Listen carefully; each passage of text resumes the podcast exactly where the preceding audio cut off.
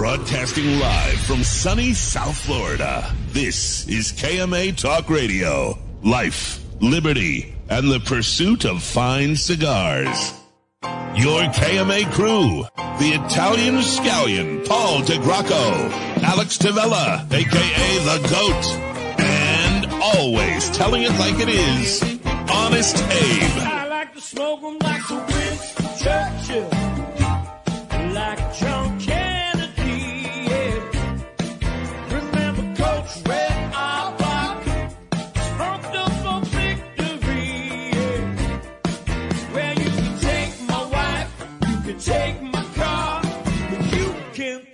My big cigar. My cigar.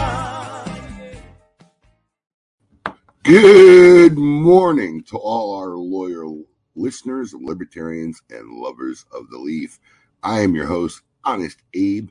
We are broadcasting KMA live from sunny South Florida. I'm here with my gang, the Italian scallion himself, Paul DeGracco, and the man Hey, known as the GOAT, Alex Tavella. Good morning, gentlemen. wow, that's a pretty good salute there, Alex. I think you're muted, buddy.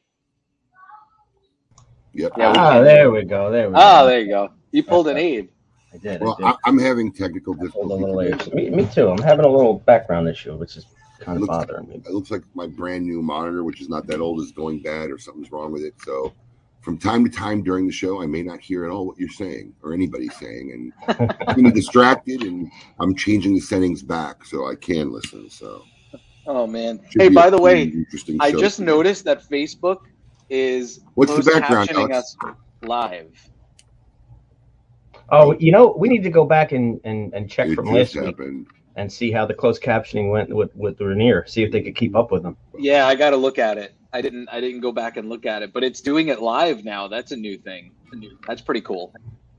What's your background? Abe is asking. Yes.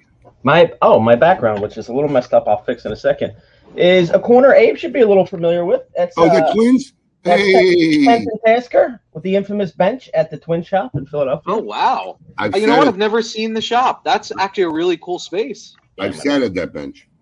Yes, the bench. Is there good people watching from that bench? Because that's Uh, why I go. I don't know if those guys are up this early. My Oh, people watching and yeah, it's a good people watching place. Absolutely. my, my first time there, I sat on that bench and somebody was coming out, one of the regulars, and I, oh, he was bitching about the Green Lantern being gay. Yeah, I guess Wow, I guess that was a while ago. I guess in a multi yeah in the multiverse, I guess Green Lantern is gay Yeah. in the multiverse. So he came out bitching, and I finally said, well, "What's the problem with that? I'm gay." He didn't know, he didn't know who I was, and and let me tell you something. That joke went on like for half the day. It was it was fucking hilarious. Man, that was my first day at Twin Smoke Shop. Uh, great, great little, uh, great little shop. You I know, would you know, love to check it out. you know, it's going to be a good. You know, it's going to be a good hangout when you pull up, and there's really nowhere to park. There's Yeah. really anywhere to walk. More. There's nowhere to park anywhere in South Philly. Right. I mean, it's So just, you, I'm calling the shop. I'm like, Anthony, we're here. Where the fuck do we park? He goes, just leave the car there. Get out. And he wasn't kidding. We left the car there. He sent one somebody from the shop to go take the car and park it somewhere.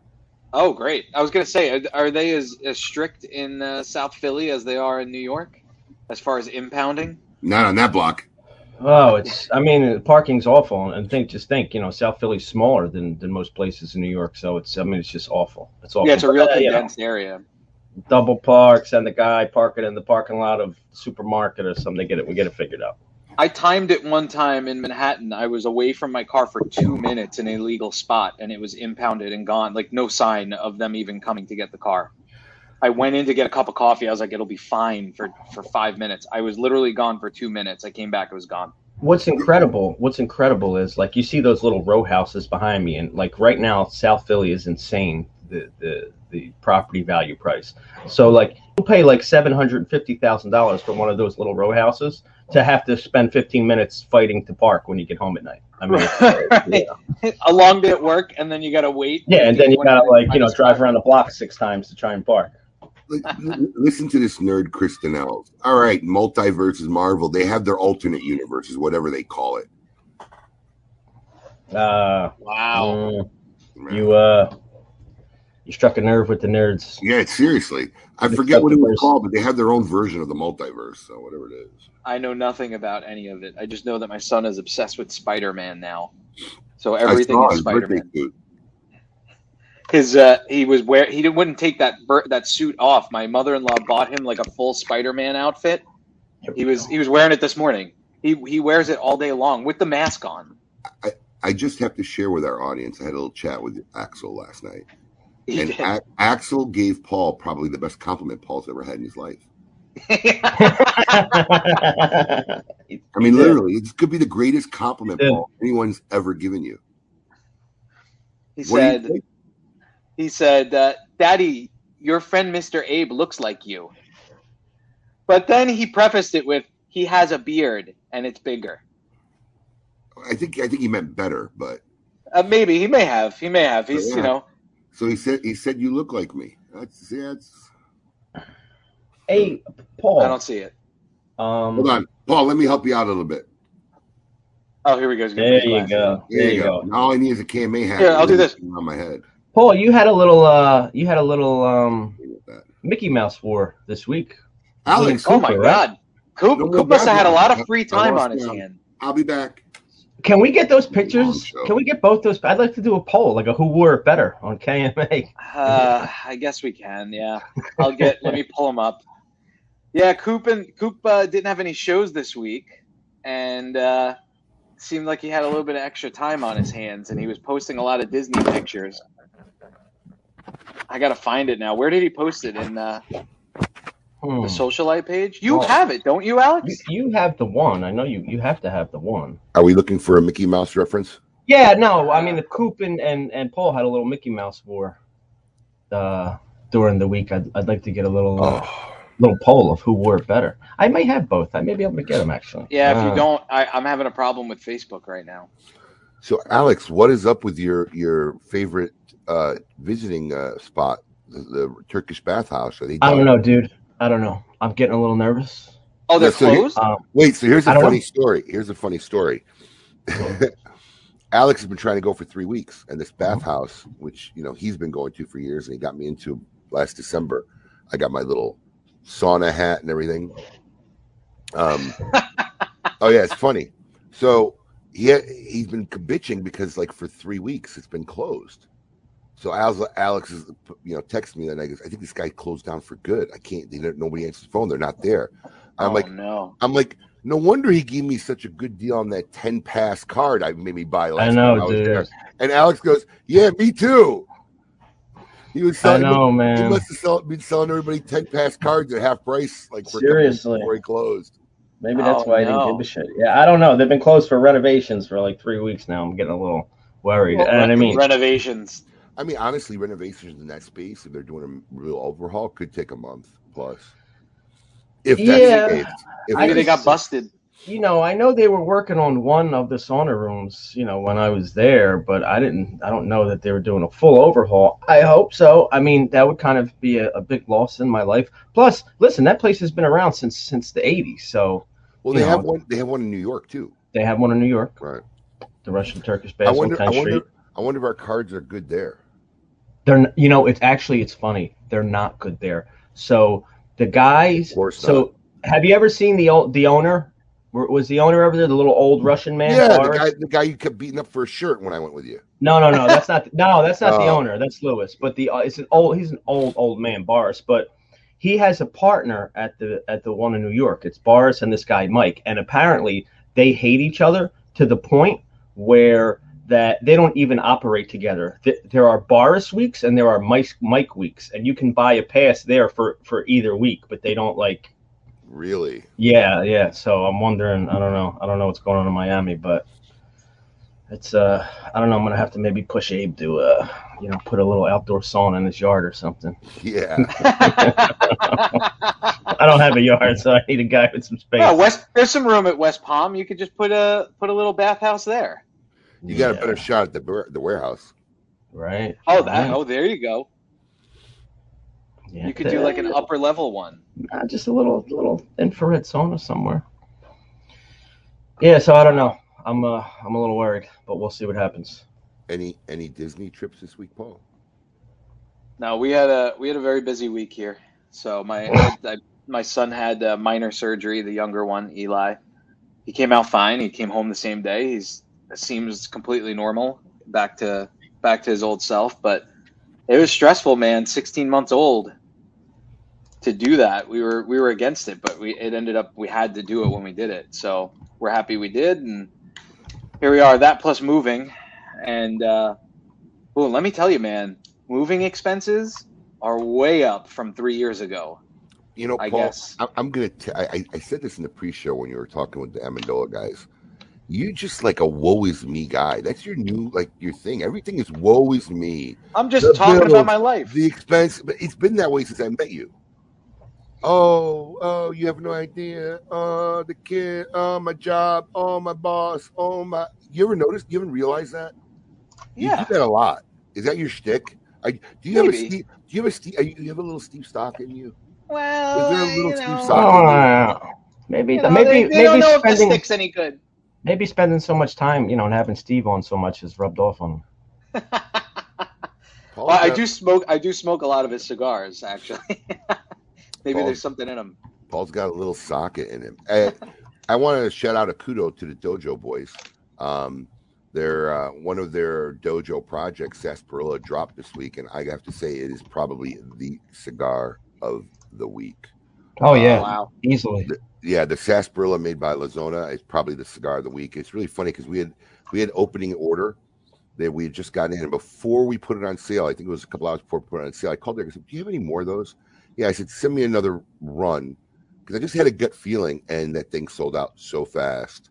Wow. even, even double the amount. We ended up calling him and got another hundred boxes already being shipped. But yeah, the Dojo Sarsaparilla, the cigar of the week, in my opinion, just just everybody was looking for it. So um, hopefully, hopefully that'll stay in regular production because it seems like it's got a huge following. The sassy is back. The sassy is back. That was the sassy week. is back. Debbie Downer, pessimist Paul. Wow. Here, come, here come all. Here comes all the love messages. Paul is No, it was, Alan- listen, it was a good week. Paul it was is just very Alan busy. Rubin with a bigger beard. That's funny. Uh, continue on for a moment, gentlemen. I have to take this.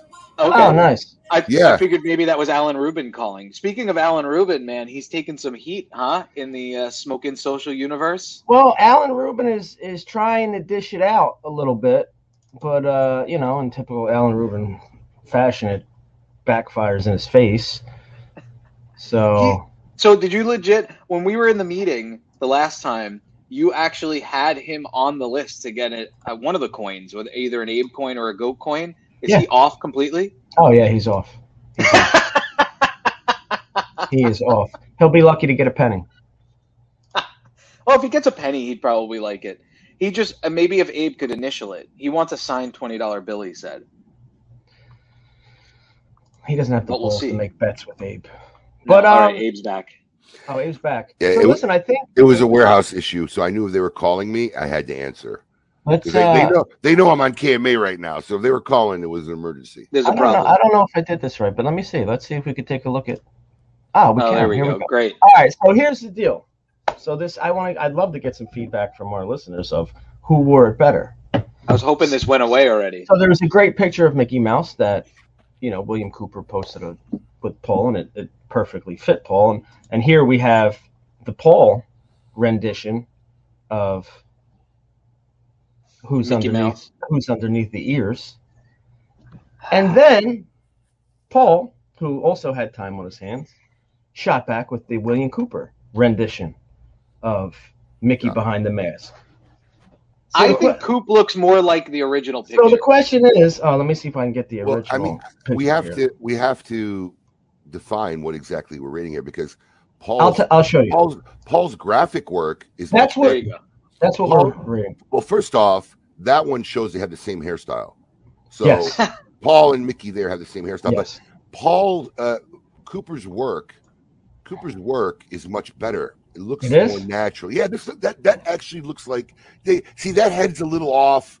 Didn't fit right. The chin, Cooper's chin's too low. So if we're going to do graphic work, Coop did a much better job. Hmm. That looks like it was naturally done. That Paul actually posed for that. Coops looks like he somebody just slapped it on like an Well, amateur. somebody needs to flip Coop's face. I, I didn't make I, it. I gotta just- be honest. So everybody knows. I gotta be honest. I, I funded both sides of this war, so I might have rushed Coop a little bit, but yeah, I funded both sides of this war. So who wore it better? I want to know who wore it better. I say All right, let's see in the comments. I say Paul. I say Paul wrote it better. William by far, Paul. Paul should be a coin instead of William Cooper. Oh my God, they want a Paul coin. I can see a Paul coin. I can make the glasses like come off the edge of the coin, like 3D, Oh, actually, that would that would be cool. and a little hat. Yeah, was great, great Paul. coin work by Joe Grow, by the way. That was. uh We'll see how they start getting doled out. Oh man, that thing looks cool. I have Yeah. to say. yeah, I actually- Coop on, on We actually it. saw it. We actually We saw got it. to see it. we saw yeah. it about three, two, three weeks ago. It was pretty cool. Yeah. Oh, everybody's saying Paul. Great. Oh man. Well, Alex, did you light up your stick? I did not yet. I'm about to actually. Okay. I, I I ain't gonna lie, it's pretty enjoyable. Pretty enjoyable. Speaking of the What- stick, the stick is from our guests who are on our show today for our Meet Your I'll Maker hold it up there. Da, da, da. Oh, I like that. That band. That's cool. Yes. See, back when you used to have live meetings, Paul, we would give you some cigars, so you'd have some for the show and whatnot. I tried. I tried this week. Don't don't put this on me. I tried. I was I was raring to get out of this house. I'm surrounded by friggin' boxes in this house right now. What happened? Well, what happened? Listen, bro, I've never met I've never met anyone in my life. I Abe's swear to God, assistant told me she did not life. want him to come in. She did not. He did not want me to come in. It's not really far from the truth. and then he set the time and, and pushed it back anyway. I did. She actually she told me she told me on Thursday just avoid him like the plague. Talk to me. That that, my friend, is a good assistant. No, she is. Re- I'll tell you what, man. That's that's why she's gold because she gets it like Emily did, like how to keep people away from you.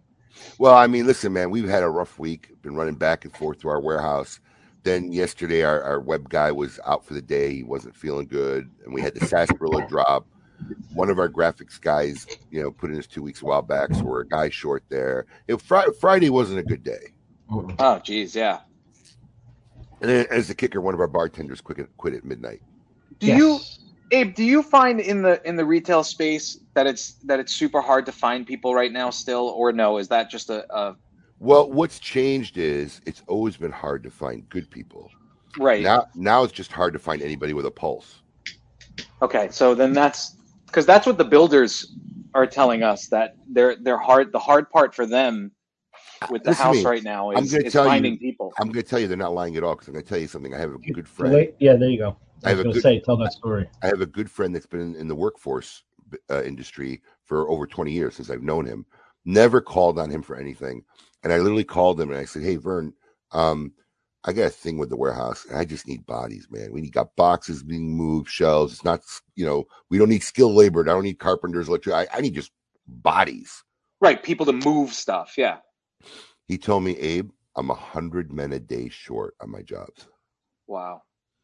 Hun- Now he mustered up four, of which two were literally homeless.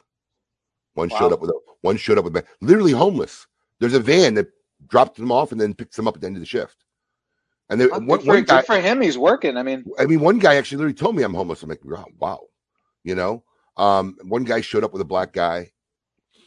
Um, I mean, it- but there's nobody, there's nobody out there that wants to work. It's it's mind mind boggling.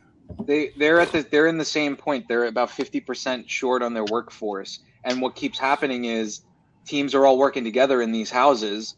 One of them gets COVID, and whether or not they're sick or not, they're all out for two or three weeks because it's a big corporate company. So if one person on that team of let's say eight guys gets COVID, they all have to quarantine for two weeks. Well, that So they Paul- lose teams. Paul, that's been everywhere. That's been part of the problems in the post office. It's been part of the Yeah. problems where the post office guys and you know everybody's been bitching about. Obviously, listen. I mean, the the, the postal service hasn't been the greatest run organization in the history of mankind. But it's yeah, been, not exactly known. no, but it's been you know incredibly, incredibly harder and worse in the last two years. and that's one thing people don't realize because we talk to these people like, dude, one person gets COVID, they shut, they shut down that whole section, all that whole Right. area, that whole department can't come into work. You know, I'll tell I'll tell you what's interesting, and uh, Abe can confirm this. Probably 95% of the people that have come in for interviews or have taken jobs are people that already have jobs. yeah, They- They're looking for more work. Rarely do we get somebody who's out of work, been out since COVID, but it's somebody who has a job, doesn't maybe have full time hours, and looking to fill in hours. Bartenders, floor guys, everybody. It's people already Right. working, looking for more work. seriously, that's I, that's an interesting thing. He brought Yeah. Alex brought that up, but yeah, it's really most people who have jobs looking for more days. Which makes it tough for us because now we're trying to pencil in people's schedules around. Right, because they got other stuff going on. Right. Sure. Yep. Going to be interesting. But that being said, um, I was showing the cigar earlier. Fine folks from Amendola of our Meet Your Maker segment. Why don't we kick that off and uh, bring the boys on? We are going to right now. I want all of you to get up out of your chairs. I want you to get up right now and go to the window, open it, and stick your head out and yell. It's time to meet your maker.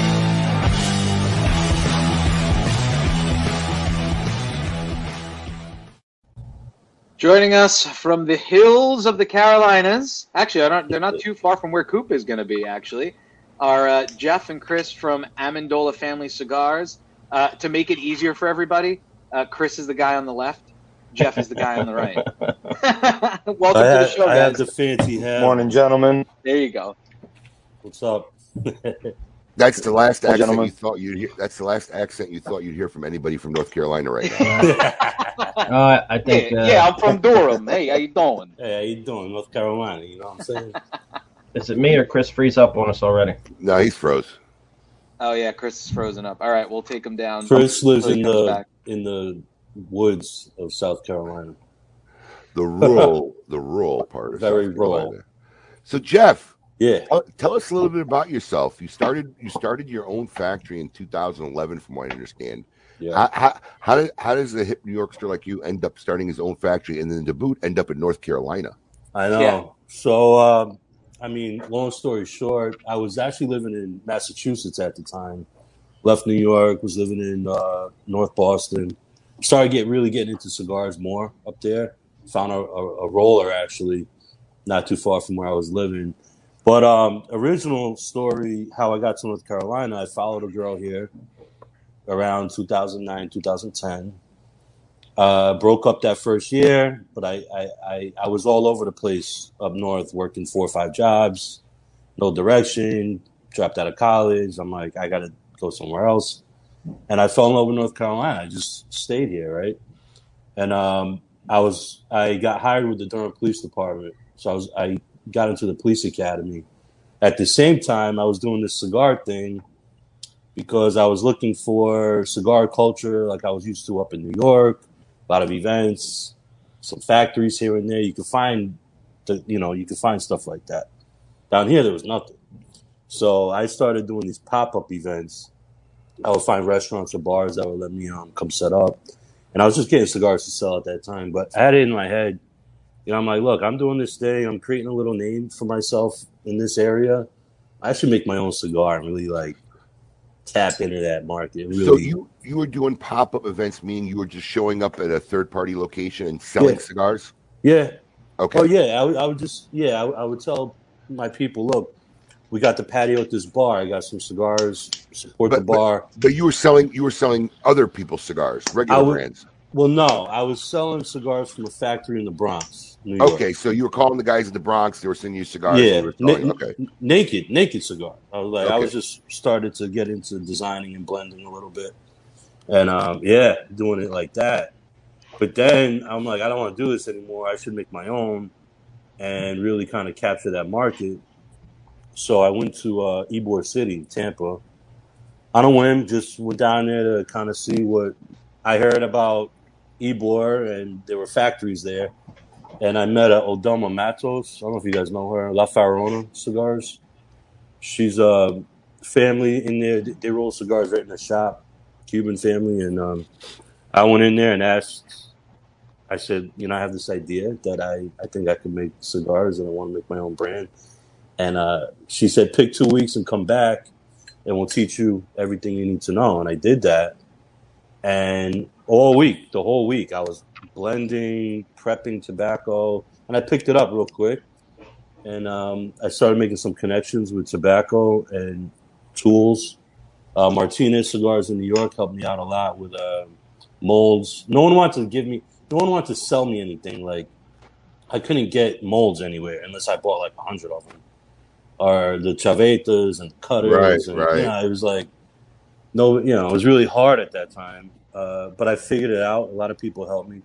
Thank God that were looking out for me. And yeah, I brought that back to Durham, and I started a little factory underneath a coffee shop.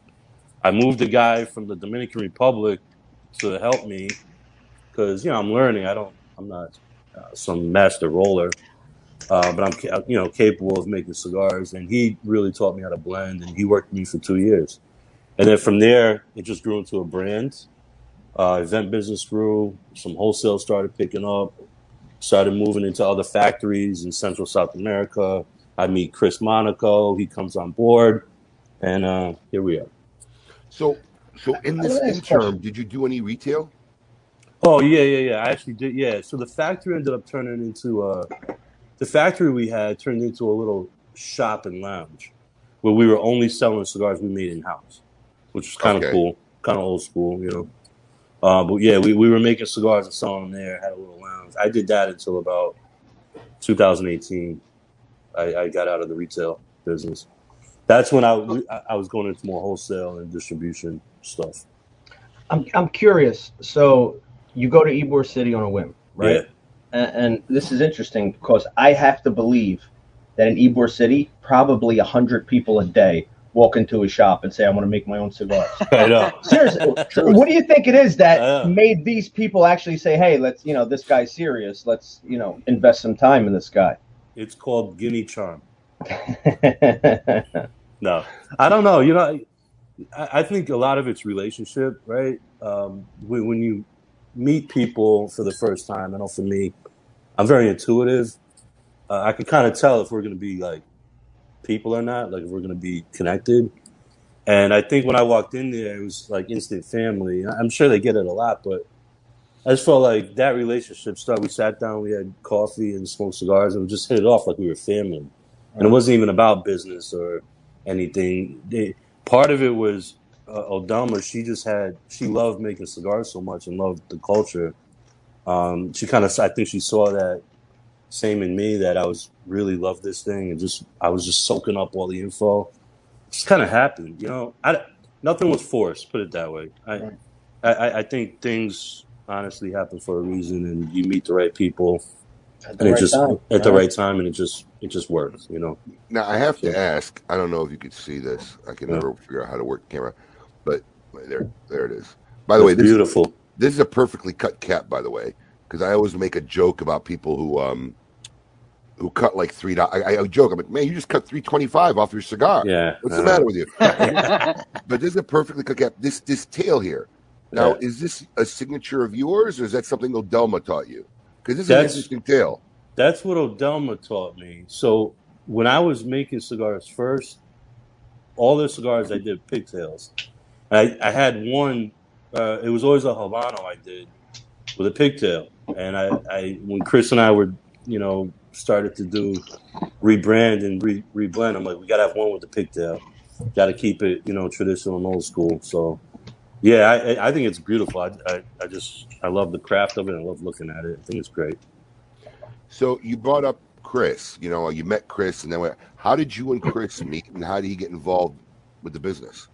Uh, Chris and I met through a mutual friend, actually, Was that in North Mouse. Carolina? Was that in Lo- North Yeah, Carolina? yeah, So now you got two guys in North Carolina. So the population just went up to two. It doubled. yeah, doubled. yeah, just like that overnight.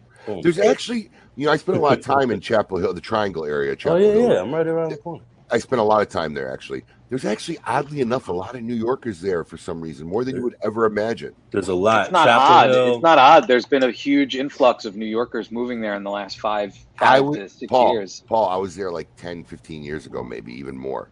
Oh yeah. Yeah, the Yeah, they ones did. the ones that didn't go to Florida went That, to North Carolina. that's exactly what it is. Same is. Yep. Yeah, Yeah, one, one of my dear friends was That's from New because you still Um, Sorry, Chris. That's because you still get the seasons. That's because you still get the seasons here.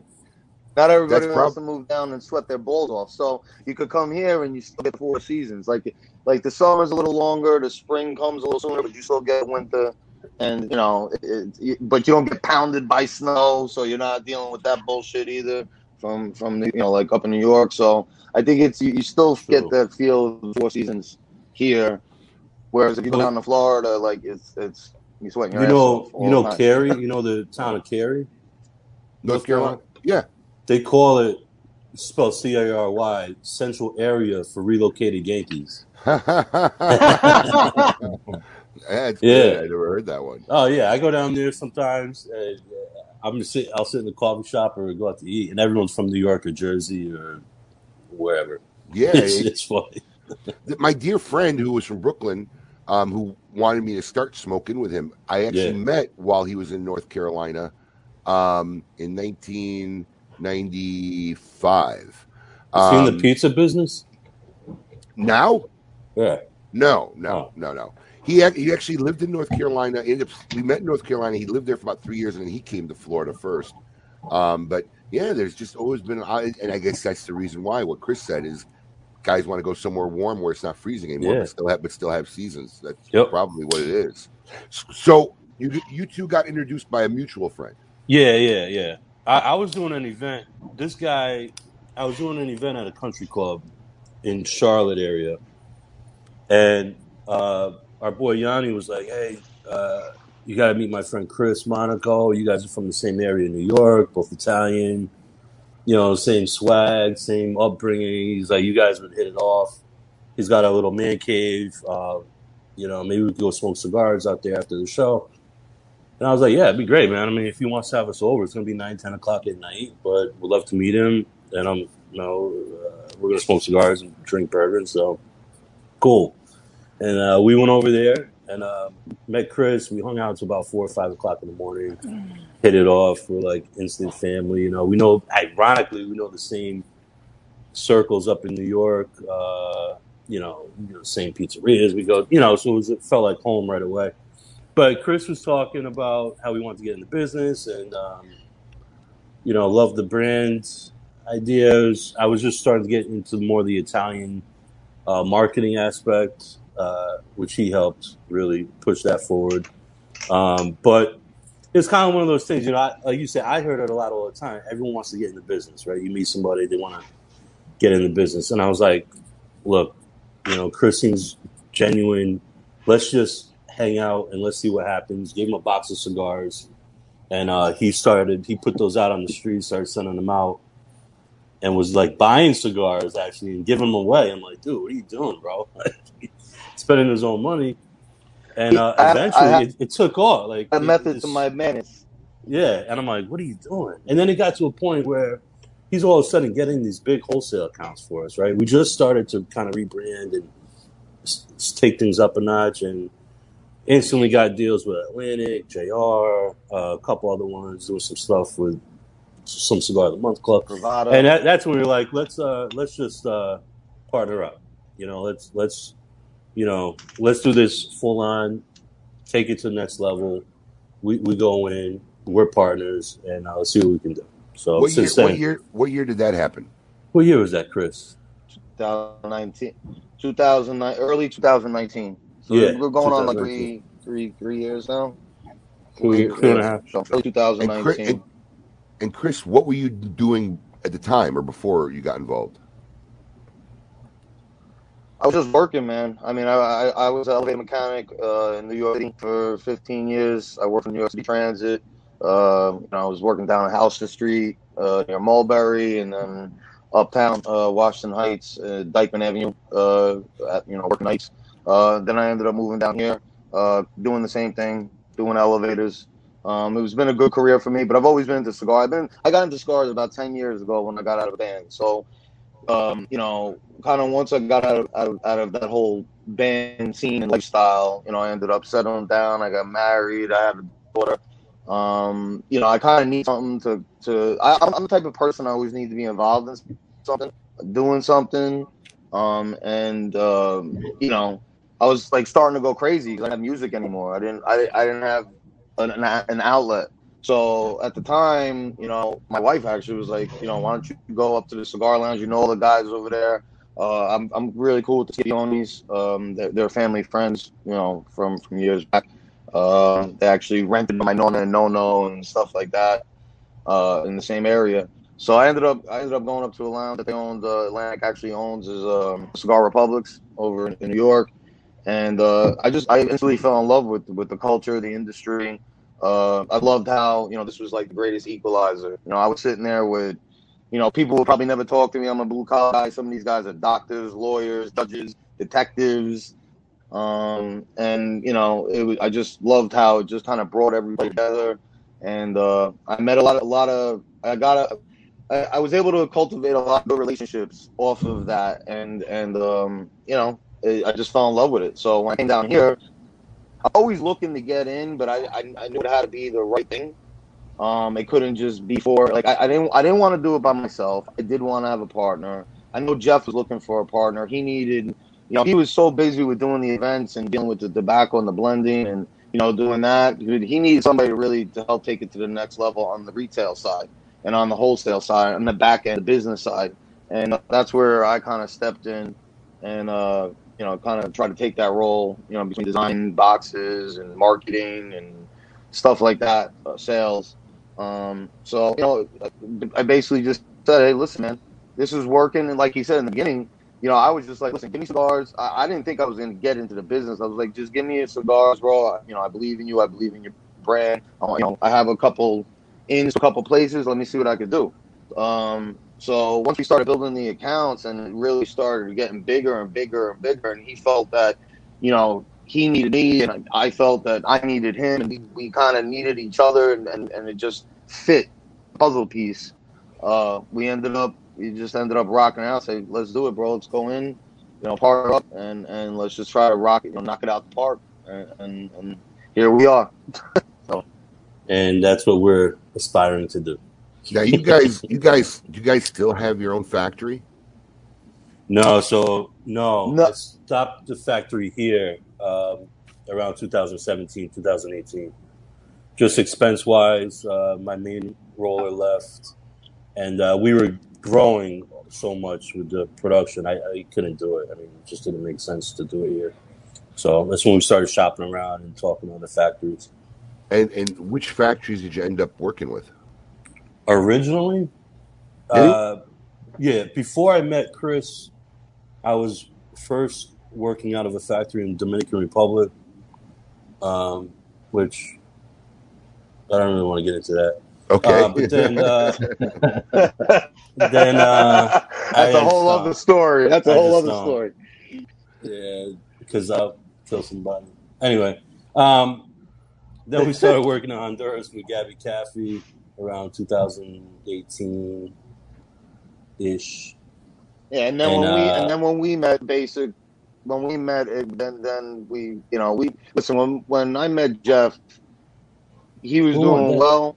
So he also agreed there there need to be a lot of changes uh, that we need to make, and that's why we ended up switching factories. As far like now, I mean, we diversified um, a lot. I mean, we're using you know what you're smoking over there, Abe. That's coming out of Aganorsa. Uh, we got two blends coming uh, through Eric out of AJ's and now we got and then we got our cannolis coming out of La Zona. So we actually using three different factories. In my opinion, some of the you know three of the factories in Nicaragua, and we did that on purpose because we want to diversify. We want to give a little different flavor from from everything, you know, um, and, and also on a business side of things. You know, when we talked, part of the reason you know why why we changed things up was the supply chain and, and having that issue, and you know we decided we didn't want to have all our eggs in one basket because something goes wrong, you're screwed. Everything's what? there. You, you, if that one thing goes wrong, you're done. You know. So we, I was like, listen, why don't we go here, here, and here? So if this happens over here, we're gonna still have supply over here. And Jeff was like, bro, let's. That's a good idea. Let's do that. And and we just that's that's that's the direction we've been going, and it's been kind of working out for us. And to be honest, I think it's good. I know we're not the only brand that does that, but um, you know, in my opinion, you know, every listen, every factory is different. The fermentation process, the way they get, you know, ferm, fermentate the tobacco, treat it. You know, you could have a San Andrés from here and a San Andrés from here, and it's going to taste a little different. You know, the, the profile will be Sure. the same, but you know, those little nuances are going to be different. So, you know, I think it, it adds, you know, that adds us doing that adds a little bit different flair to the consumer where it's like, listen, if, if you don't like this, then try this. These are total out of totally different factories, you know. Um, we did all so, that. I we mean, it's been working well. We did all the, that in COVID. during during COVID, like the beginning of COVID, right when it happened. That's when we started switching factories and everything and setting everything up. It was crazy, but good at the same time. What What are some of the biggest hurdles you guys have faced? I mean, because you're still relatively very new. So, I mean, what what what are hurdles you are facing that you didn't see coming? Um, there's two for me. I, I, I think the biggest one is um, scaling up. Um, you know, because we were comfortable producing X amount of cigars, but then it became more popular, and all of a sudden we have to double, triple, quadruple productions. That that's a hurdle, a good hurdle, but it's like, whoa, how you know, if we want to grow this business, we we have to make more cigars, you know, and uh, figure that out. Uh, the other thing, the biggest hurdle I've seen from the beginning as a young company uh, was just get like getting retailers to give us a shot. Um, there's sometimes this connotation about new or brands that are labeled boutique that um, they're not going to last or they're going to have production issues or this or that or shelf space. Why give it to us when we could give it to someone else that's very already established and popular? I Um, think that I type think of stuff. I think shelf space is always the biggest problem. Always. And really, it's not even for young brands, for It's for all brands. any brand. It's for all Every eh, there's so so many more brands today and companies today than when I got into the business That's it. 25 years ago. You listen, you gotta remember when I got into business 25 years ago, there was boutique brands. It was like three, Yeah. four, five. I mean, you know, Mhm. and you know, today there's triple the amount of boutique brands than there are major manufacturers. So Yeah. um, it's just a fight of shelf space. I deal with it every It is. week. I deal with it every week, every month. It's typically one of the reasons why I don't like to go to a show because I get bombarded by literally hundreds of companies that, you know, you just get fatigued in telling people, I, I can't bring your brand in. I mean, there's, there's literally nowhere to put it, Mhm. you know? Well, having When- said that, thank you for Uh, bringing them in. and that's the other Very honored. yeah and and and, and, and Abe, that's that's the another reason why um, you know we have a certain business model where we look at the size and like we make that one size and that's it. And, and we do that for two reasons. Uh, one of the reasons is, we don't want to overwhelm the customer. You don't want to walk in listen they don't know who, who this brand is. And you got you know, one blend and 10 different sizes and they're trying to figure out what's the best which one tastes the best you know? And then we also do that for the retailer too for guys like you because you know, we know and I understand that, you know, like you said, there's a lot of brands out there that are looking to you know, you know, to, to get in, in and on your shelves. Um, and it, I, I, we think it's a lot easier to say, listen, we got three blends of our core line, and they're all on one size. We're not going to take up, you know, we're not asking for all this space. We're asking for a couple, you know, for a couple boxes. You know, um, we think it's easier to to for people to give us the opportunity uh, to kind of get in the door via that way instead of saying, One listen, you know, we got one blend. three, four, yeah, and then we're, we're getting, we're asking for, you know, spots for 15, 20 boxes, you know, uh, shelf space. So I think it's a little easier. Uh, it's very straightforward. We make, you know, three core line blend. It's all the same size. And, uh, you know, then we have our, our, our special and then we have our cannolis and, and that's it. And then we make a dessert cigar um, but we have nine SKUs, you know, and I'm sure that will build up over time because obviously, especially with this way this industry is moving, everybody's asking what's new. You can put something out yesterday, and by tomorrow they're already asking you what's new, what's new. So, uh, you know, so I know that will change. We will be adding SKUs eventually down the line, but right now, uh, you know, we, we we do that for a reason. Like I said, with the sizing, where it's easier on the retailer and it's easier on the customer. You know, you want something, it's it's it's pretty straightforward. So. I, I do I do have to say that um, you know we've one of the benefits of us finally after 25 years of well, I mean at least 15 years of being on e-commerce, opening up a warehouse, is we've opened ourselves to the room of bringing in lots of new lines um, and lots of new companies and new brands that we just haven't had room for because we've been doing all our e-commerce business basically pulling from our humidors or our various retail locations. So we didn't have linear footage in our retail stores, we couldn't sell it online. So, and one of the interesting things, because you know Alex and I know I've kind of been at the warehouse last two weeks, mostly during the day, and working on getting that ready. And Alex has kind of been working on the website of it, getting the stuff all up and ready on the web. Um, I'm telling you, I'm getting these the you know you want to talk about how s- simple you guys have it. I'm getting these invoices from these companies of brands we've never had before. I could barely understand what's on the invoice. And then I could barely understand what the reasoning is on their packaging. It's like it, we literally we're all looking at each other like, so so let me get this straight. You made a Churchill size cigar, but it's event only. And you don't put it in a box. Why did you send me this? I mean, this is the conversation I'm having yesterday. I mean, Literally. how do you have, make a Churchill that's an event only cigar? I mean, and it, it's been a way more complicated process. You, your guys' stuff was easy. I mean, it was Not like, good. okay, it's simple. We'll take some of this, some of this, some Well, of that. thank you. That's how we out. try to do it. That's man. and that's what it we It doesn't want. have to be complicated. That's how we want it. It doesn't have to be complicated No. at all. So, Erica, Yeah. I mean, look, it, it, it's it's it's it's a tough call because you know we cater as our audience gets bigger, which has been our problem in the last two years. Um, it's a lot easier when you're catering to a local market, small group, because you talk to them every day. You know what they like, you know what they don't like, and and it's hard when you have that one person who brings you in this obscure brand you never heard before. They found it a little factory on some alley somewhere in some small city. This is the best cigar, and you have to tell them. I mean, it could be a great cigar, but no one's going to buy it here. No one's asking for it. You know. Right. Um, at the end of the day, um, it's our base, and we're very active on social media, and we see what people are talking about. I mean, one of the things are is look, we have a lot of loyal patrons, loyal customers, and they buy often from us and often enough, and then we see them post cigars of something we don't sell. So th- that's a sign right there. We're like, okay, well, our the people who buy from us regularly want this cigar, and Right. you know, we don't have it. So, but Yeah. there's a there's a lot of things we take into consideration. How many requests we get, because if we bought in every brand that one person or five people came in and told us about, um, Oh, we would God. need a, a twenty thousand square foot store. So, I mean, Yeah. you just you just can't do that in our level. I mean, And listen. At the end of the day, uh, you know, it's it's uh, you know from your standpoint, you know, I have a little delay. Sorry, I mean to interrupt you. no, no, it's okay. Um, you know, at the end of the day, it's, it's about movement. It's about movement. We understand you guys as retailers. It's about movement. I mean, listen, you could love the brand, you love the product, but if people aren't asked for it and it's not moving off your shelves, at the end of the day, this is a business, and you know, you don't do this for free. So, you know, we get it, and uh, you know, that's why on our end we try to, you know, take like Jeff said, it doesn't have to be complicated. It's very easy.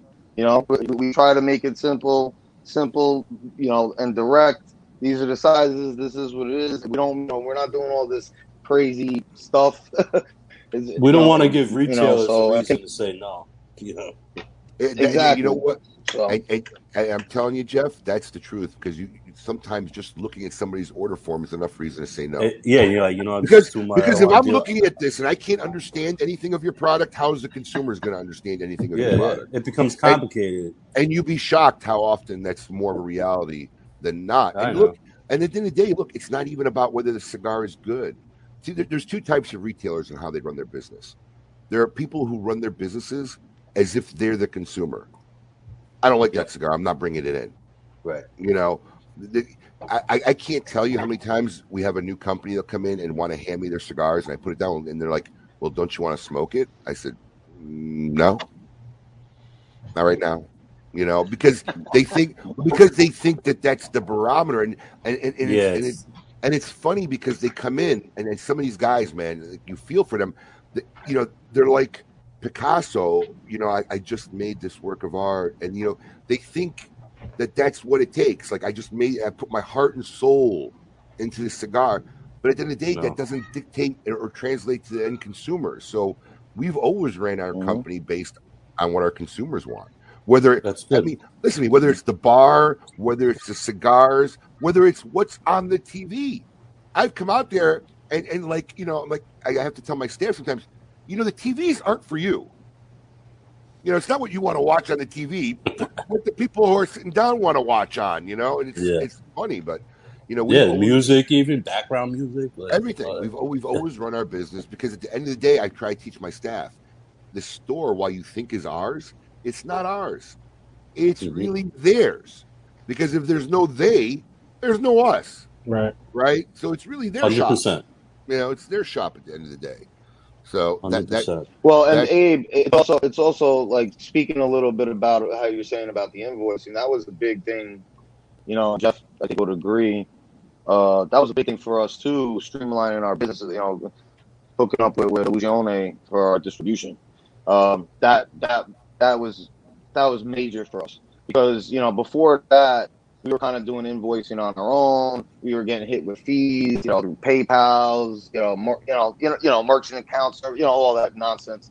You know, and A lot of really, uh, wasted once money. We were able to kind of, Yeah, yeah, man, and, and and once once we, you know, we got the call from Illusione that they were interested in doing, you know, distribution for us. I mean, me and Jeff looked at each other and we were like, man, this is going to be a game changer for the backside of our business. Like I deal with a lot of that. so- streamline, you know, streamline. it, yeah, it, it totally streamlined the back end of the business. You know, where we needed where the invoices were getting out on time, they were getting correctly. We didn't have to worry about you know fuck ups on orders and boxes not getting shipped, and you know, it, so it, that you know, shout out to all the guys at Illusione. You know, thank you, Dion. You know, obviously, you know, we saw you there, Abe, uh, at uh, PCA, um, and all those guys for all that they do. Brian Matola, uh, Howard. You know, um, that that was a that was a big big Great thing crew. for us in streamlining crew. our business. So so Um, sometimes that was a big sometimes deal.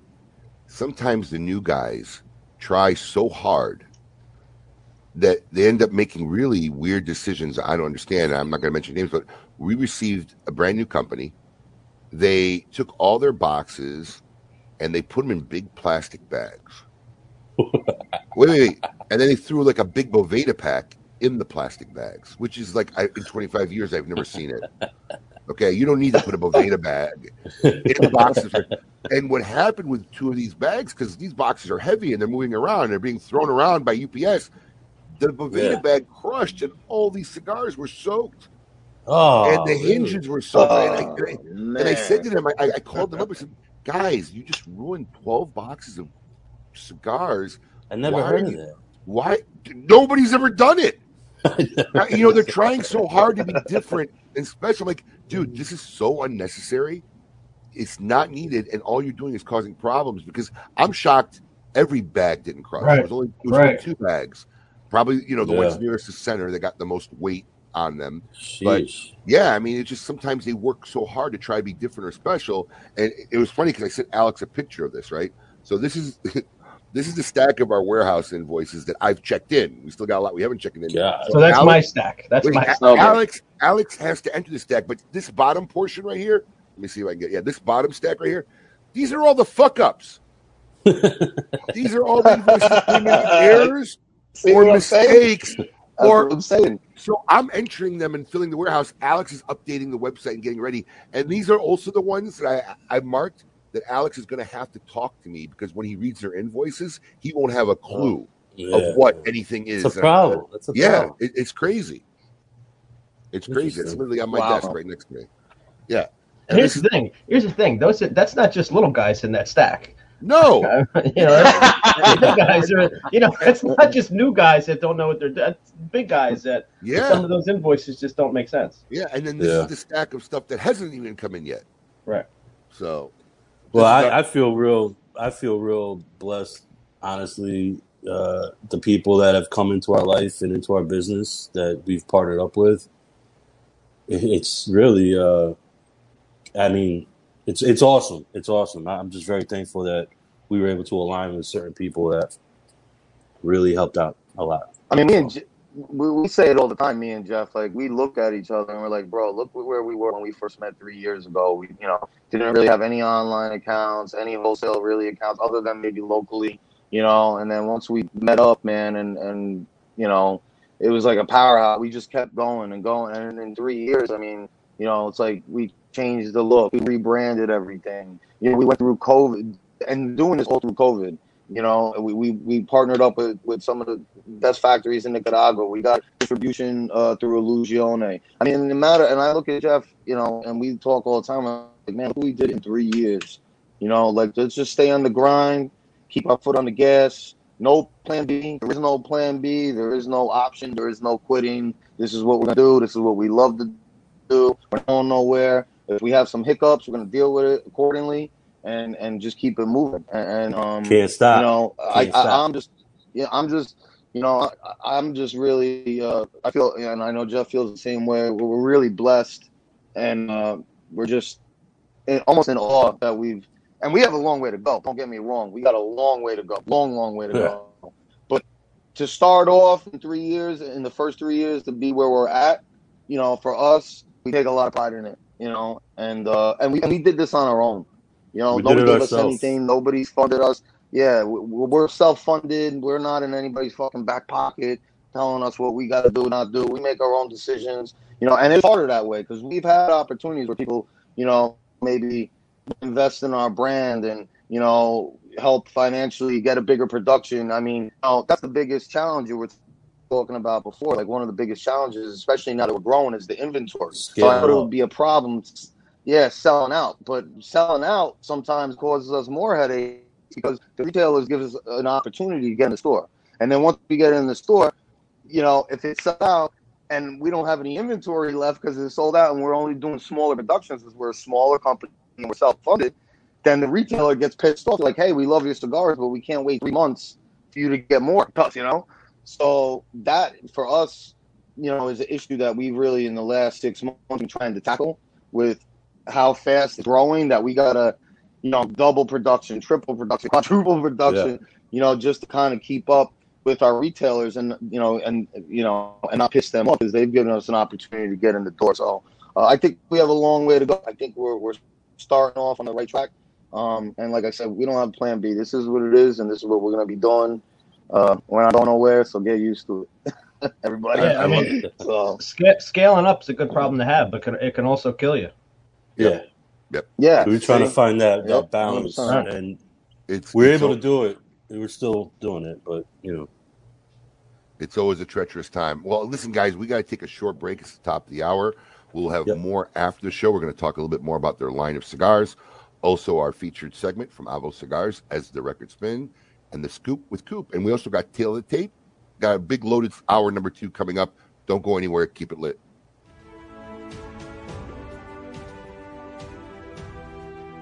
The H. Upmann 1844 Classic is a medium bodied cigar with wonderful flavor notes of toasted almonds, cocoa, coffee, and just a hint of spice. Featuring an Ecuadorian Connecticut shade wrapper, you get wonderful aroma notes of sweet coffee and chocolate. Available in a Corona, Robusto, Toro, and Churchill, this is a great time to experience the nuances of nature with the H. Upmann 1844 Classic, a shade above others. Surgeon General warning cigars are not a safe alternative to cigarettes.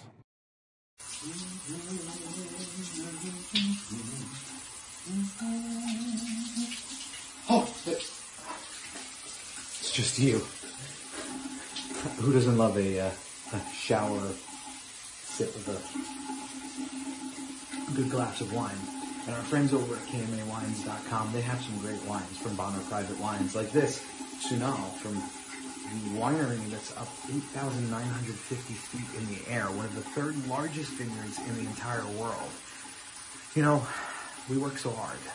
You gotta relax. You gotta enjoy the finer things in life. A great cigar, a really, really great wine to pair it with, and that's exactly what I'm doing here. So check out KMAWines.com. You get a discount because we know each other. We're buds. We're pals. You get a discount on shipping. You get a discount on products. KMAWines.com and tell them that pollen and Abe sent you. Uh, I'm gonna be late back to the show while I finish this and finish the shower. So see you at KMAWines.com. I, I don't. Is he muted? I don't know. Muted, Yeah. I don't know. Pathetic. I don't know. I'm, I'm waiting for it. I don't know. If you're not going to use the brand new $300, $400 mic we bought you, just give Yeah, it can we have it back? I mean, I can find. We can put it to good use instead of just sitting I on your shelf. I, because uh, you, because you can't make a 30 minute spot once every two or three weeks. Thirty second. Just to Yeah, fill you guys seconds. in, we, we, we give we give Paul all the all. The, I mean, he has the world is his oyster as far as his needs for making commercials, and we Why? just keep we just The keep world getting, is his Why? oyster. we- we just keep guy. getting the same reruns of you know. This guy can't dedicate 10 minutes. First off, let me just tell you guys, he's a Broadway guy. Yeah. Like, ah, my, my career's off, on Broadway. off Broadway. Off No, no, Broadway. off Broadway, on Broadway, around Broadway. Really, who cares? But, you know, I told you heard cares. when I did shows, when I did these plays, when I did this crap. I miss those days. Those were great days. Blah blah blah. I was almost the next Oxy guy. Blah blah blah blah blah. blah all this I- crap. that's a true story. Forever. So Paul brings us this sponsor of a wine company he likes.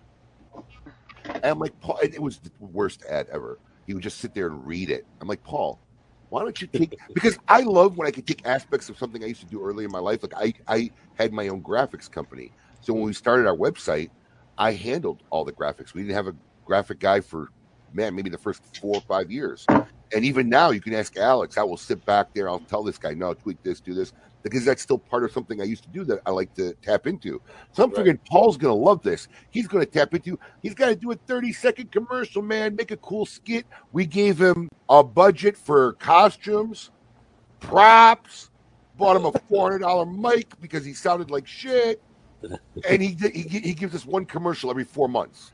And But- he's but in the I've done- shower with a shower cap on. In my defense, I've done Shower like cap. eight commercials now. There's Bro. no sense. Listen to me. You have you have at most five different commercials. No. I at least have six, but I don't have them anymore because I At lost. most. I lost a bunch of them. At most you have five. And we started this like eight, nine months ago. Li- Listen, You're not even averaging once a month. It's literally the most pathetic thing I've ever seen. I mean, Paul, honestly, it would probably Step up the game, Paulie. as much Step time the game, to, man. to make a new up that game commercial a as it does for me to change my green screen background every week. It probably takes the same. No, it's so not true. I gotta get. and my you're wife to do the overdoing. You're camera work. overthinking the whole. You're overthinking it. I gotta get my wife to do the camera work. I got it's it's a whole thing. Don't blame your wife. So I'll know your wife. I will call her right now. it's a whole production. Don't blame your wife. I will call Stephanie. I will put her on speakerphone right now. Please don't. Yeah, She won't be. She she won't be happy that you're calling her. Oh, don't lie. She likes hearing from me. We No, I'm sure she does, but right now she gets she gets pissed off because you know Saturdays are you know I really only have off one full day a week, and What- Saturdays are, are difficult for her. I What Paul's guess. afraid of is when we bring up his KMA shortcomings that she'll just start diving in and tell all his personal shortcomings. Yeah, hundred That's hundred what- percent. That's why I won't let you in my house. It can only take so of. much at one time. You know, I get I'm it. debating. We're gonna do a whole housewarming party when we finally move into the new house. I don't. I think I might just invite Brandy and the kids and be like, "Listen, Abe doesn't want to come anyway. Don't let him come." Somehow I'm not hurt by that. Yeah, you would. You want to stay home anyway. Well, that being said, uh, Jeff and uh, Chris, we have a special segment called As the Record Spins, sponsored by Avo Cigars, where our good friend Eddie Guerra poses a very specific question just for you two guys right now.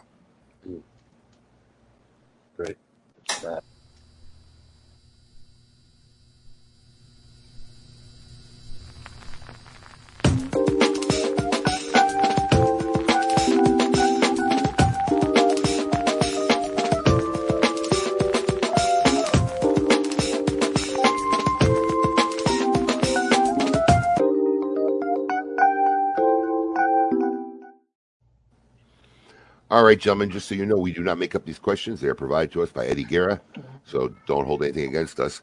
But here's a very interesting question. We actually talked about Oh, it last boy. week. Now, now, Alex spit out probably the only correct answer to this question yesterday. So there's a right or wrong answer. no, There's Oh. not, but Oh. but it's the only one that makes sense. Let, let's put it that way. So let's let's see how you guys fare. I'm I'm going to start at, by asking Jeff, which gives you a little advantage, Chris, because you got a little more time to think about it. But Oh, here- great. here's the question: If you could see into the future for only one day, which day would it be and why?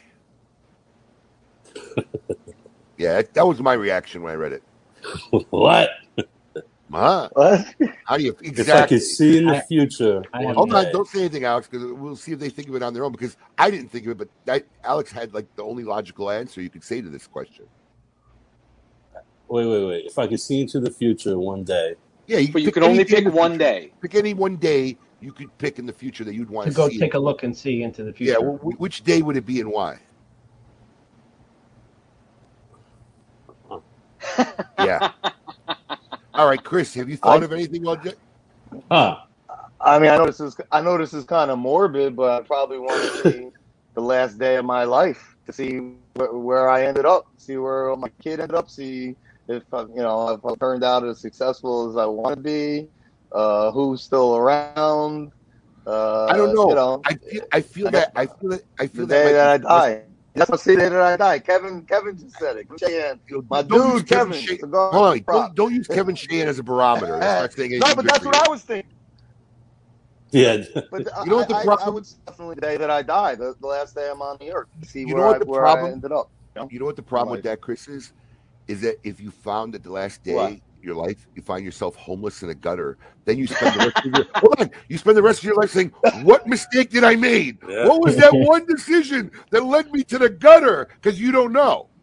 Well, that's actually a more Yeah. philosophical uh, philosophical That's a- question. Like, would you want to know how you would die? No. You know, or where you would die, or when you would die? Absolutely not. And it- like, I don't want to know what the last day of my life is like because then the rest. Now I got to go back to the present day And and figure it live the rest of my life knowing where I'm going to die, when I'm going to die, like how I die. I, die. I could never live with that pressure. I don't know if I want to see the future of. Mm. Uh, I don't know if I want to see that. It's kind of scary.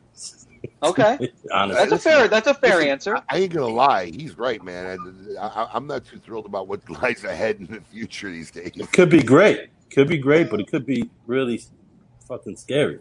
And you're right, Yeah, especially Yeah. the way we're going. So, Well, Chad, Chad, Ted, you can change it. You can only change it, Chad, if you know what led to it. that's but you don't thing. know which decision ended up putting you there. So it's hard to say you can change it. You'll be a, you'll be in fear of it every day in your life. I'm trying to see if anybody's listed what Alex said. And Alex, Yes, Alan Rubin one kind of person did, did. yeah. Alan Rubin. Yeah. Yeah. I would have Okay. seen it tomorrow for the Powerball number. yeah. That's it. That's as far as I need what to go. else can you do?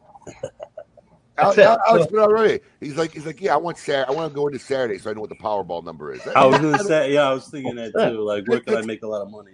That's kind of it. That's kind I of it. never would have thought of that. Yeah, that's kind of it. So there, there's there's a true street hustler from Philly, Yeah. yeah, right there. The mind of a Philly street hustler, right there. drinking his topo. it's Topo no Chico. Topo. Listen, we should, Paul, do your job. We should be getting some kind of uh, Dude, we should. at least. You We get should. some kind of promotional sponsorship. I mean, money. it's become the official drink of smoking socialites. Who? What, Uh, what, is, who? what is it? What is that? Topo Chico. Topo Chico. It's, it's Hold it a. Alex. Pellegrino. Yeah, it's not. I, I don't have. I have give- a panna today, Oh, but we it's a it's a we give some sparkling mineral water from advertising. From Texas. Actually, I have to give credit where credit's due.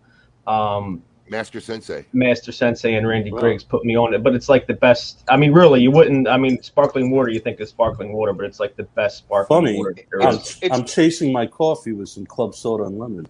Let me Oh, tell there you you go. something. Find some Topo Chico if you can find it. Because I'm just look. Eric has been smoking it for a while, and I always laughed. I'm like, what is this Topo he's always drinking about? Next thing I know, Alex is bringing it to the office. Next thing I know, we post a few pictures on our smoking socialite social page. Now, like everybody's drinking. It's like the, the, the socialite choice. It- drink It's the choice. fizziest sparkling water you're It's ever going to find. It's extra carbonated, so if you don't like that, I, I like it at certain times, but there's other times when I want like a Pellegrino, like a Yeah. softer carbonation to it. I- but it, it's very good tasting water too. It's a in- great in all palate cleanser. I was gonna say I, I like doing it with cigar because it. yeah, it's a great you- palate cleanser. Yeah, Yeah. Absolutely. So We I, I'll have to look into that. I think they're they're distributed by the same by Coca Cola, aren't they? I know they're not Oh. owned by them, but Oh no, no idea. that's going to be a tough whatsoever. nut to crack. All right, so let's get into the nitty gritty of things. Let's talk about the cigar and its line. Let's let's start uh, with the Cremoso cigar. Um, you got an image of that, Paul? That's what I'm Alex? smoking now. I'm smoking that too. I'm smoking one now. Is that this one? yeah. Yep. Yes, sir. The Cremoso. Tell us, tell our listeners about this line, who makes it, and and and what are some of the things they can expect smoking it. Chris, you want to talk about that one? Yeah, either way, or I'll do cannolis, whatever you want to do. I don't care. Uh, yeah, so, so these these are all line. Uh, these are all coming out of Aganorsa. Um, this is obviously Ecuador and shade grown Connecticut. Uh, we have the Naturale, which you're smoking right now, Abe, which is uh, Don Habano, and then we have the Maduro, which is um, a 99 uh, Corojo Maduro. Um, they they all have they're all Aganorsa uh, you know, Tobacco. Aganorsa tobacco. Um. Nicaragua. They got uh, they all got double Corojo binders on them. Um, and you know, like I said before, they're all six by fifty twos. Now, the one difference on all three of them, he kind of pointed that out too, was uh, the Nat has our pigtail. Uh, the Cremoso is just a, a rounded head, and then Pearl actually has, which I believe is a 409 head. It's a little tapered.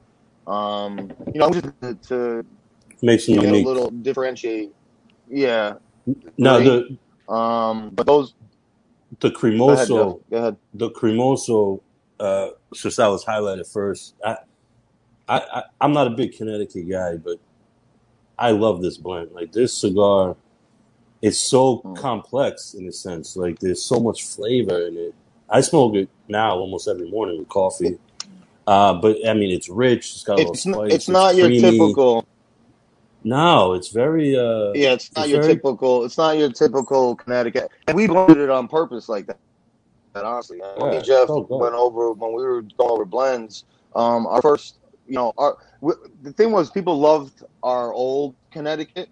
Um, and it was the same. It was a little. It was had a little kick for Connecticut, and uh, you know, we wanted to to kind of keep that going in the sense of, you know, we wanted to surprise people. You know, most people that pick up a Connecticut, they think it's maybe you know airy, boring, um, very grassy. Our This is definitely a surprise. is, Yeah. you know, it's it's a surprise. You know, It's not what you expect when you look We at it. we got two different heroes in there, so it's got some kick to it. Um, it's very complex. It has a lot of baking spice, uh, cream nuttiness, but then you know it it has that confectionery flavors that come in, like a powdered sugar or like a Nilla wafer. Um, creamy. uh, very complex cigar. Definitely, yeah, very creamy, and it's it's just not your typical Connecticut. So, you know, for the people out there, it's like Connecticut, and actually Kevin Sheehan, who's listening, he can attest to it. You know, it's got it's got some pep to it. Don't sleep on it. You know, He said he uh, couldn't finish so if it. you're looking for something that's not boring, he said he couldn't finish it. You know, he's telling you you can't even the thing. I don't know if it's that strong, but It's know, you gotta not. sack It's up not. a little bit, maybe. It's not. It's, it's, it's not that. but it's it's definitely different. So Now, all the images, Paul, that you have is the core line, the Correct. Corozo Natural and the Maturo. Uh, I got a and those, quick question. all three of those are core made at Aganorsa. Yeah. Okay, go ahead, Alex. Your Yeah. your Maduro is spelled with a T. Is that the Italian translation? I'm assuming. Absolutely. We yes, we did that on purpose. We so that's the other thing we did. You know, if you look at everything on our bands, um, it's all Italian. You know, we got Honore, Honor, Loyalty. It's all in Italian. Um, you know, and this the names. We wanted to we wanted to do something where it was like gonna set. It was gonna be different, not too different where people weren't gonna understand like what hell that means. But people have said to us, "Oh, you spelled Maduro wrong." It's like no, we did that on purpose. Maduro in Italian is mature, and it was, it, you know, it, that's Maduro in, in Spanish. So, um, Please, that's why we did that. Same thing with Naturale. Cremoso is cream in Italian. So, you know, we, we wanted to stick on that theme. If we're gonna do it, go all the way, right? So we did it. please post, please post Casey El Domani's tasting note. Oh yeah. Definitely got some nice rack of lamb. Grilled lamb. Yeah. That might be a first for me. and I've read a lot of fucking tasting notes from people. Grilled lamb. That's almost as unique as taco Grilled- meat. Yeah, Remember that's that right up review? there with taco. meat. Oh, that that tasting note right there goes in the same vault and on the wall with taco meat as a tasting note. Yeah. Grilled lamb. Grilled lamb. I love So- I love having Casey around the smoking uh, universe because everybody says that I'm hoity-toity and frou-frou and all that. This this guy, his his posts with all of his uh, food and his bourbons and his different liquors and all Yeah, that stuff. yeah, he's, he he's the he's the could- snob. And he couldn't even learn how to tie a bow tie. So yeah, he lost credibility with me on that move. The, the street guy from Philly had Yeah, the tie a street guy, tie. the street guy from Philly mastered tying a bow tie, and he couldn't. So But he, he didn't go to a YouTube page and just figure it out. yeah, he did. He had three weeks. Alex He did it in five weeks. minutes. All right, so tell us about your signature series, guys. The um, well, we have the uh, the cannolis. The uh, original one was a box press Corona. They're all Coronas. Like we said in the beginning, we blend to size. It's just a Corona size. Uh, the original is the San Andrés Maduro uh, box press. Uh, that was such a hit. Chris and I decided to add on. At, at that same time, we were also making robustos as part of our core line. But that's when we were getting away from the having different sizes for one blend, blah blah blah. So we're like, let's scratch that. Let's make a line, a signature line that's just one size. That's where the cannoli kind of came into play. We don't Yeah. make robustos, we make cannolis. If you want a The smaller spec- cigar. The Special and the Padrino are they different from the cannolis? Yeah, yeah, yeah, yeah, yeah. So those are Yeah. kind of in a, in Yeah, a yeah. elite. They're still a signature, limited release type of stuff. Um, we're making those uh, through Eric uh, with the wrapper leaf we wanted. Some of the blends they're being made at AJ's factory, but the Padrino is oh, phenomenal. Connecticut broadleaf to uh, Bellicoso. The Special we reblended, redesigned. It's going to be a six x fifty four box press with Habano Oscuro. Um, that's all going to be released here in the next week or two. It's going to be great. That's that's an AJ. Yeah. Mhm. Nobody does a box press like AJ. Oh man, it's listen. The cigar, I can't wait. So is the It's- cannoli yeah, a, it's gonna be a flavored hit. or a few cigar, or is it just like no, a, see, It's like No, an after dinner dessert. and, and- and we we and we get that all the time. People because Yes. they see that it's named cannoli, they think it's like flavored or infused or. It, honestly, it's more about the size. Uh, so cannoli came up one night when you know me up here in my man cave and we were blowing it down till four or five in the morning. You know, through a through a, you know a bottle of whiskey, and we're just thinking of ideas and you know and you know I wanted something that was like an hour smoke. You know, because it was like in the morning. I'm like, bro, I want to have no cigar, but I'm not trying to have a two hour or an hour and a half Toro. Need Right. something small. So I grabbed at that time it was just called the you know the Mexican San Andrés box press Corona. You know, and uh, I picked it up and I'm smoking and I'm like, bro, this thing is this thing's fucking phenomenal. We should call this fucking the cannoli. And he was like, that's that's awesome. We should. And it just it kind of just went, went from that. It, kind of just came out of the sky, and that's how the cannoli was created. So it's really it was like a little snack. That's why you know I love cannoli. Um, and it kind of just stuck, and um, that's that's where it came from. It was more based on the size, not The on the flavor. not the Now- flavor. yeah. But but now they're kind of turned into like a uh, like when you think of cannoli, you, you know, you think after dinner, maybe coffee, pastry during the day, whatever, little snack. That's how I feel when I like smoke them. It's like all right, I want to smoke them with coffee, or I'm having a little dessert. I want to smoke a little cigar with it. It makes sense. So You get you get a good cannoli down there in North Carolina. no, Oh God, no, no, not at all. How about not even close. Not even close. You could Oh, let's find. not even get started on that. You, you could. The, the thing I learned about pizza down here, you can't get it by the slice. You can't. Right. Like it is just shit. Like they leave it out all day long, and like it, it ah, it's disgusting. I found maybe one or two if, if I do want Yeah. pizza. I just you got to get the whole pie like fresh, and it's tolerable, but it's nothing's. You can't sell sliced pizza anywhere unless you're Yeah. by a big city where the That's traffic. what Right, saying. where it's That's moving. It's not sitting You there from can't- 10 a.m. That's They the throw problem. it in the oven. It's like, ugh. Listen to me. That's the same thing if you ever, anybody who eats gyros, right? I tell them the best gyros you're ever going to get are guys who go through like 10 wheels a day. yeah. Right. You can't wrap the wheel fresh. down. You can't shrink wrap the wheel of gyros No. down, throw it in the fridge, and use the same wheel for like six weeks. You know, it doesn't doesn't Same, work. Same concept. Yeah, It doesn't. work. They don't. Same thing with only- bagels, man. Bagels, bagels. Yeah, no- oh God, there's no delis here. bagels There's down, no- down here. Yeah. Yeah. Yeah, we we have just delis. We don't really have like a real real deli. I mean, they call them delis, but they're not the same. I agree. I'm not Uh, impressed with any deli in South Florida. No. Yeah, but and, and diners too. Wait a Same minute, thing wait a minute. BNS. Uh, Well- you know what? I'm sorry. As far as deli like hero BNS, hoagie sandwiches, normal. yes, I was thinking more of like a Jewish deli, like Right. always. I which I see. I see. I just realized early on the show, that I'm the only non-Italian on the show right now. You are. That's But I, No, always, that's true. but I always forget Paul's Italian because I always think he's Yeah, the most non-Italian guy I ever met. So when he said deli, my automatic assumption was Jewish he was deli. talking about a Jewish deli, corned beef and pastrami, not like a hero Italian so prasad deli. It just No, it's my natural mentality when Paul talks. I'll wear I'll wear my cornicello on the outside so you can Yeah, you remember. I'm proud of it. I'm so proud of it. Now, what what is what is popping up here in my area, and it's tolerable. They're doing more like the Napolitano style pizza, like the oven. Mhm. That's if you want that style. There are a few that you know. I like you know, a bit margarita pizza, oven, quick, little basil, tomato. You know, that's Are- okay. Are we fans of El Presidente? Dave Portnoy, The what? Barstool I- Pizza, Dave I Portnoy, think it, I Oh. think it is a no. Barstool Pizza reviews. No, because that's something that he would have said. If you're a fan of the, you know, the uh, Napoli style pizza, you know, because he's not a fan of that, so that's why I thought No. maybe you guys were a David Portnoy fan. Oh, David. Oh, no. He, Barstool. Oh, pizza. barstool. barstool. I watched Yeah. he, you know, one- uh, one one bite, you know, the One bite. Yeah, yeah, One bite as he scarfs down two slices. yeah, yeah. And then it's Everybody like it tastes like shit. Yeah. yeah.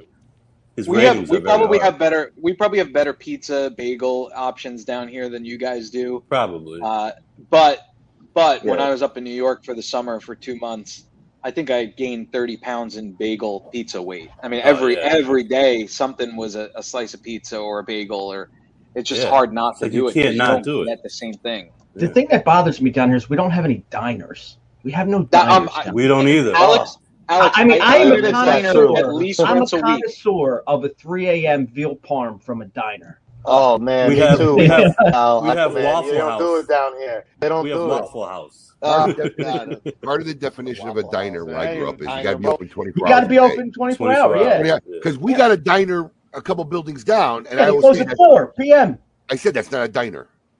Yeah, and It's something you could spot. eat. You could you could eat anything: steak, a A breakfast diner, sandwich. Right. you At gotta have 7 the p.m. Greek- or 4 a.m. gotta Yeah. have the Greek diners, bro.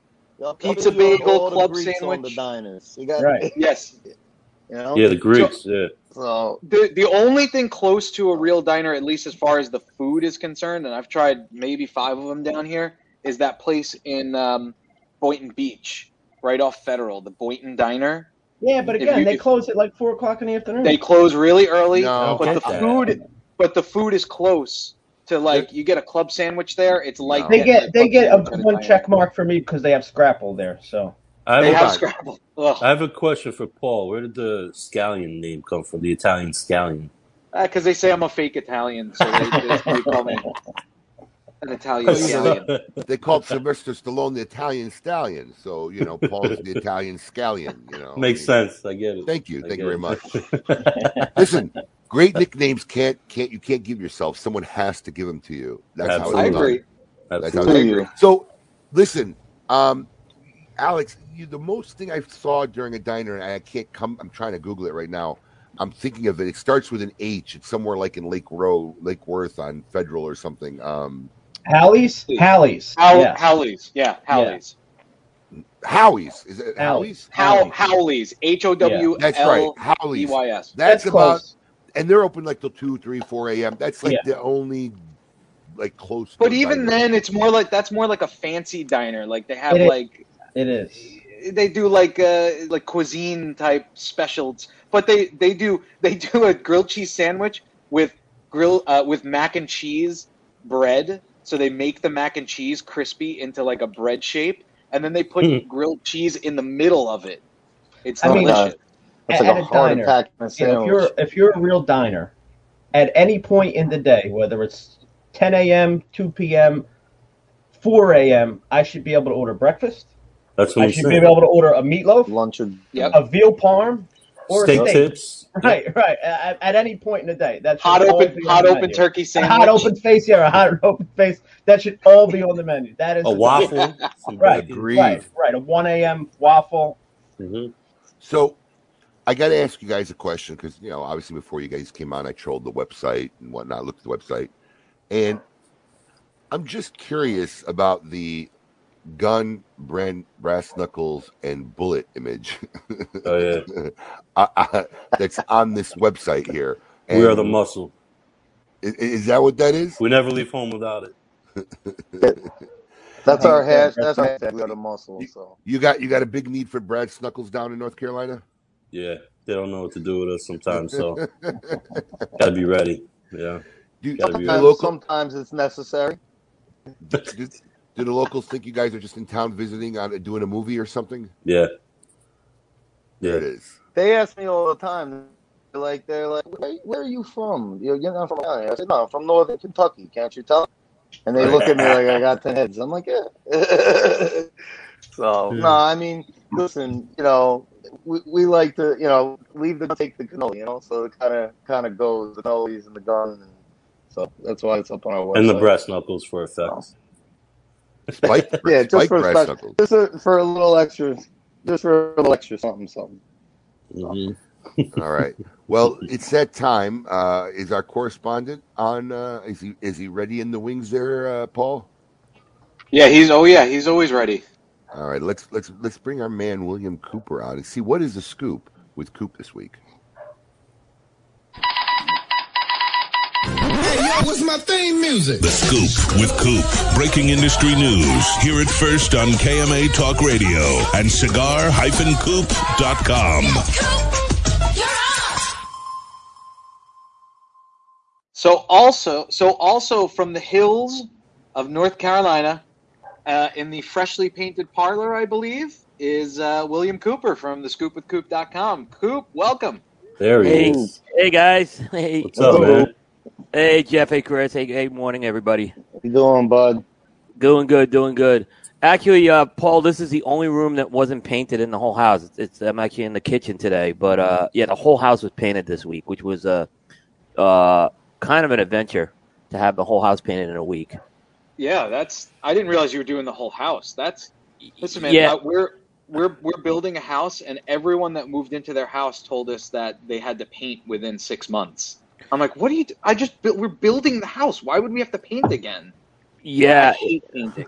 Yeah, I mean, Good. we have really high ceilings, so there was no way I was doing this myself. So I, I brought someone in, and it was scary watching them paint a twenty foot ceiling. I could just tell you that. I was getting, I was, I was just worried. This, if this guy falls, it's it's on my watch, you know. Yeah. Homeowners Just- insurance. I got a Just question close for your you. eyes. I got a Close your question eyes. for you, Coop. Yeah. All right, we we play the Reds. The Braves play the Nationals. Do we hold first place after today? We're a tie right now. Tie. Um, yeah, I'm a little worried right now. I'm a little worried about how this is going for us right now. Uh, I expected because yesterday should have been a win for us. Right. We had Wheeler yesterday. We should have had a win, so we kind of lost that one right now. Um, the idea is, you know, I, I'm hoping it's a win. We, if we split the next two games, we could still come out of first, hopefully. Uh, but hey, we're playing meaningful baseball, Alex, on. August 14th. August 14th, we're playing meaningful baseball, and anyone who thinks that the manager in San Francisco would have this team in first place needs to have their head examined. Yeah, yeah, Sorry, Abe. I had to I had to get yeah that. in we had to real get that in there. Yeah. All right. it's all right. So, Scoop, what is Scoop? Scoop. Scoop. What is Scoop this week? All right, uh, we'll start off with Cavalier Geneva uh, cigars. Uh, they're kind of under that Illusione umbrella as well, distributed by them. Um, they announced this week that um, they are now making the move into their own factory. Uh, the factory is called Fabrica Central Americano de Tobacco. It's located in Danlí, Honduras. Um, I guess they, they acquired a building, they remodeled it right now. Um, and it's also going to be the headquarters for the company down in, in Honduras. So um, that move is now in effect, and Cavalier Geneva now moving into uh, their own factory. Interesting. Yep. Uh, I thought they had a really good trade show, actually, too, those guys. Uh, Sebastian de Cope. Um, he, uh, I thought they had some very good releases this year. Uh, so they're quietly making some moves as a small company this year. It was a story. It got. A, it was interesting. A story like that for a small company got a lot of attention this week on Coop. It was so. Go. You know, sometimes you can't figure that out. Is there a particular reason why it got a lot of attention on Coop? You feel? Um, I don't know. I, I was still trying to figure it out. It's a, it's a good question. I mean, I know Sebastian, who's the owner of the company, has a good following, so uh, may have gotten some spread that way. Um, we'll see how long the story holds legs. Is, is kind of what I look at with a small company. Sometimes you got to see if the story is going to hold uh, more than just be a Facebook story for a couple of days. So I think we got to see on that. Interesting. What else you got going on? Um, it's an anniversary year for a brand that you know has been around um, and, and really is, is a game changing cigar, and that's the Antaño brand by Joya de Nicaragua. Um, this week, uh, Joya de Nicaragua shipped the Antaño Grand Reserva GT20, which commemorates 20 years of that line. Um, it's a 6x54 Toro. Um, and it's it's in the Grand Reserva blend of the uh, Antaño, which is a more aged tobacco blend right now. Um, and that is starting to hit your local retailers as we speak. You know, Antaño, like I said, it really was a game changing cigar 20 years ago in terms of being that bolder, full bodied smoke. And, uh, you know, it's 20, 20 years is a long time for a brand to be around. Sure is. Yep. You know, people don't realize. I mean, Hoya de Nicaragua was, I believe, the first factory in Nicaragua. Yeah, they would have. They're the oldest one for sure. I mean, they were the first one to export cigars to the U.S. from Nicaragua. I didn't know that. Yeah, yeah. Wow. So uh, suppose you know Nixon. When made when was this? Do you know? in the in the in the er, this is going back to the Nixon administration. Wow. Because uh, Nixon brought the cigar in, and, and for a while it was the official White House cigar. Even. I did not know that. Yeah. So if you go in the Joya de Nicaragua, they have like a, a little. I don't want to say it's a museum, but they have a lot of photos and everything to kind of show that history, which is really cool. What else is going on, Coop? Um, La Palina has shipped some cigars. Uh, the two Goldies that were at the trade show have been shipped, along with a cigar called the La Palina White Label, which is their TAA cigar. Um, La Palina kind of takes a little bit of a different approach with the. T- and I know I've been critical of a lot of TAA cigars, but I kind of like the approach at least La Palina has done. Is they tend to release a cigar for the TAA for a year, and then take it uh, regular production the following year. So it's anticipated. They've done this with like the bronze, the blue, and the silver label releases. It's anticipated that's going to be the approach they take with this white label release. It was supposed to be released last year. COVID kind of threw a monkey wrench into everything on that, so it's coming out this year.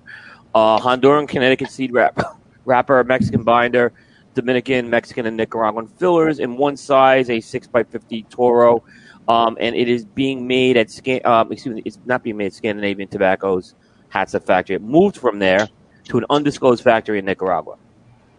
An So- undisclosed factory. An undisclosed factory in Nicaragua is what. How long saying. do you think stuff like that stays undisclosed? Not long. All it, takes, all it takes for me to walk into a factory, and I've seen that happen. Yeah. But Still is it purposely being is it purposely being undisclosed or is it just they just didn't say in the press release? Oh no, they're saying it's undisclosed, um, and usually that means they, they just don't want someone to know it's being made there. Uh, but eventually, it, it always almost always gets out because someone's in the factory, they snap a picture or whatever. So Right, this stuff right. almost always gets out. Is uh, um, I remember when Omar from Fratello, he had the undisclosed factory, and like I didn't publish this, but like I was with another guy and we looked at the pictures that Omar had, and I went, hey, we were just at that factory, and it was Joya de Nicaragua. It was it was unmistakable, you could tell. So, you know, it it, it eventually gets out. Yeah, that never Yep. works. Yep. Anything else you got going on? Um, yeah, one last thing. Uh, Micallef Cigars announced a line extension to their Micallef A line uh, in a Gordo. It's a 6x60. Uh, Micallef A was kind of a breakthrough cigar for them. Uh, that's a cigar that they uh, created in tribute to their ambassador community. Um, and I'll say this for an ambassador community, they're pretty strong for a cigar company. Um, I, I've seen a lot of companies kind of form these communities over the years, but Micallef seems to have a lot of um, traction with it, and they seem to make it a, a part of their business model where they really look to this community. And, and they I ask was this gonna, I was gonna Yeah. say that's what makes it successful, right? Yeah. These these people think they make a community, they put it up, and then just they don't do nothing with it. Why one one of the reasons why our social group or Micallef's group is, is that we're very active and part of it. You know, we're not Mhm. you know we're not watching it once a month and seeing what's up or whatever. Yeah. Alex and I are basically in it every day. Right. You know, interacting with the guys, and Micallef does the same thing. Yeah, I Yeah, actually, I- I- I've been um, I've been talking to Dan. Actually, we're planning on scheduling a nice little informal meet and greet with Dan on the whereby. Just kind of Nice. hang out and Nice. Yeah. actually- Oh, he's a great be in town interview. next week. He's gonna be in town next He- week. yeah, that's what he told me. He'll be here. Yeah, Yeah. yeah. Listen, I've gotten listen, to know. Yeah, he's he- a great guy. Dan, he promised us that he'd do uh, KMA too. So we only had Al on. We had He- Al I, on, I'd like to have him on KMA because I, I watch their videos a lot, and he the guy has a history. You know, he was a, a high high up at uh, Microsoft. You Yeah. know what's the most shocking to me out of that statement, Paul? Is how much Go ahead. videos and how much time you have to watch on social media. but can't make a goddamn When I was Because- doing research for the every show, Every A lot week, of time Paul on his say, "Oh yeah, right." I, I, I watch all their stuff, or I was you got a lot of time for that, but can't make a thirty second spot. that's part of the research allocation that I have for the show. When we had Yeah. Al on, Make I wanted the to know commercial about the part of your brand. research allocation. It, it, it's it's worse when the rerun commercials then appear on the best of KMA. So then, then, you get, then they get Right. rerun and rerun Right. on that. The same commercial he played this week was on Best of episodes. yeah, exactly. By the way, Alan Rubin, Micallef gives every one of their ambassadors a coin. Ha! Wow. well, Alan- Alan, you could you could sign up Alan and become a Listen. Micallef ambassador Alan, Alan if you want a coin. Rubin. Yes, you can. Alan couldn't show more of an obsession for these coins than he has this last week. I mean, It's literally, so it's, not- obvious. it's so obvious. It's not getting. Picked. And I gotta admit, Coop, I'm a little disappointed in you Why? because Uh-oh. you said this was your last story, and in my opinion, you didn't even cover the best story of the week: Which was? The, coin? William Cooper coin. Well, that okay. I, that's uh, you know I'm more about the industry here. Now, that is Yeah. industry. That's the industry. That's the I- I- industry right there. Get a little Listen. closer, Coop. Get a little closer. You gotta get a little detail. There you go. Well, you're covering your whole head, but yeah, that's the William Cooper sitting on a plane coin. Explain Yeah. this coin to us. There. it is. Okay, so there, there's a history with this. Okay, Oh about God. a, about a couple of years ago, um, and Alec and Bradley Rubin were doing a show uh, with us. I started calling out the cigar industry for their for their airport photos. Like they always seem like they want to tell people that they're in the airport and they want to show off that they're in the airport, but actually wherever they're going, they never show what they're doing. Right. So you get these lame pictures of people on airplanes. You get these miserable airplane selfies. I did just sit there. So I started calling people out on that, right? Um, and then you know, next thing is people started tagging me on their Look at posts, that. like which was a natural Oh, reaction. the gold version of the coin. I didn't see Oh, yeah. that. That's very limited. The gold one I've been told. Yeah. So the next thing, the next thing is I said, all right, let me start awarding people for the best, um, for the best airport selfies, as long as they're promoting the Coop brand with it, right? So um, a couple years ago, Jack Heyer created this flat Coopy thing, and and uh, Dustin Prudhomme uh, started doing some airport photography work, and I was giving out, I'm actually giving out awards for this thing. Well, the Drew Estate guys wanted to win it this year, so they stepped up and they created this this absolutely beautiful set of coins in conjunction with Jerome Berry. Um, I didn't know that this project was going on. I have now. I'm getting inundated with requests for these coins, and I don't have them. Okay, the, Joe Grow from Drew Estate has these, right? Yeah. And and if I get them, if I can get some, I will give them out. I, I will give them out. I don't charge, by the way, for coins either. So I'm not going to sell. I don't sell any swag, but uh, I don't. I don't believe anyone should charge for a Should- coin. Yeah, No, hey, I don't think for a I challenge I one, think we saw the coin before Coop did. We got nor- to see like the prototype Yeah. coin. We did see the coin. Yeah. Yeah, before Yeah. Coop did. So these show up in the mail, and I'm like, I knew they were doing something because they were going to do something uh, with the barn smoker, okay? Um, but they couldn't travel. So these guys literally drove to Miami Airport to take airport selfies from like the baggage claim area, which they can go to, just so they can qualify for the for a possible award at the end of the year. Alan, I already told you I wouldn't waste the postage. If they said it was free, we're not mailing you a coin.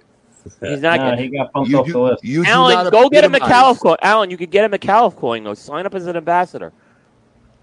There you go. He'll get a coin that way. Santa Clara allows it, Alan. I, I do like my post. I do like my post I made of him though, singing his true feelings about it, uh, coins. Anybody catch it on social? That was pretty. Those, funny. yeah, those are funny. Those are funny. So that happened. I guess that happened on Thursday night. He was in the. I guess you guys were doing the Alec and Bradley event, or we you were Alec and Bradley for the trilogy event, and then, and then this came up. How did this coin thing come up there? And with us, we I had a meeting with Joe Grow. He was actually um, in our office and showed it to us. No, that was down at El Titan de Bronze. He showed us. Was- I, I was Oh, gonna wow. see- So you saw. listen So you guys. I was gonna. Al- we saw- Alex, Alex gave away a little you gave away a little snippet of something you shouldn't have given away. Uh, but Yeah, um, I mean, uh, you were just down there visiting. Yeah. I, I couldn't remember. I couldn't remember where we saw him, but I'm like, it must have been in my office because he physically showed us one. But I forgot that's where he did it. That's where he did it. Yeah, they did a great job. I mean, they really did a good job on this. Uh, so I don't know, like, if people want a coin, you have to contact Joe Grow or Jack Hire because I don't have. These are all I have. These two coins are the only ones I have right now. You Listen, have a listen to gold one? To all our KMA Yeah. listeners, I was told that if you PM Jack Hire before the show's over, they'll give you a coin. Abe, Abe, hey, Or by the Joe way, Grow. Yeah, there's a gold one. by the way, Abe, it really uh, tormented Alan a little bit on Thursday because remember you told me "Make- just throw him out once for me. That's my thing. But That's listen, the relationship, but listen, Alan. I, mean, I, got, I got to preempt that though. That's the relationship we, I have with Alan Yeah, Rubin. yeah, It's- yeah.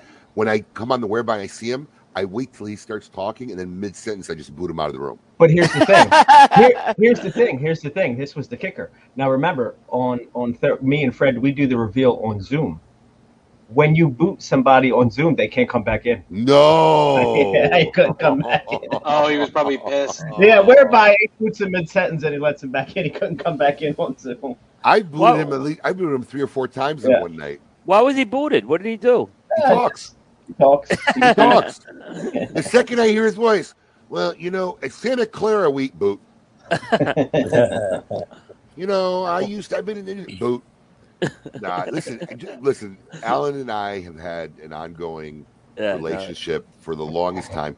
Alan, when he used to live here in Florida, because we used we, when we originally opened our headquarters here in Boynton Beach, we did all the KMA show lives here. Alan was here every Saturday watching KMA live. So, you know, He came when we did it in uh, North Carolina too. He Yeah. did. He did. He did drive out there. So that that's that's the fun relationship we have, and I, I have to commend it to him. Every time I boot him out, he's back in the room like in thirty seconds. I booted Casey Aldamani the other night; he didn't even come back. The cat came back. And you know, actually, the joke's on us because even though that you know now we're not we're not giving Alan a coin by any any means, he's reveling in the airtime he's getting right now. Without a doubt, Uh, he loves it. without a doubt, without a doubt. Praise for Alan. Look at Michelle. Michelle, you're such a sweetheart. Praise for Alan. All right. Well, Coop, how now? These guys are in your backyard. How far are you guys from each other? We're close. We're actually pretty close, right? Because um, I mean, Jeff's a little further. Jeff's up in, in the uh, Raleigh area. I think Jeff's back, Paul. Um, yeah, me and But Chris, you're me you're and pretty you're actually pretty close. probably about a half hour, forty. Yeah.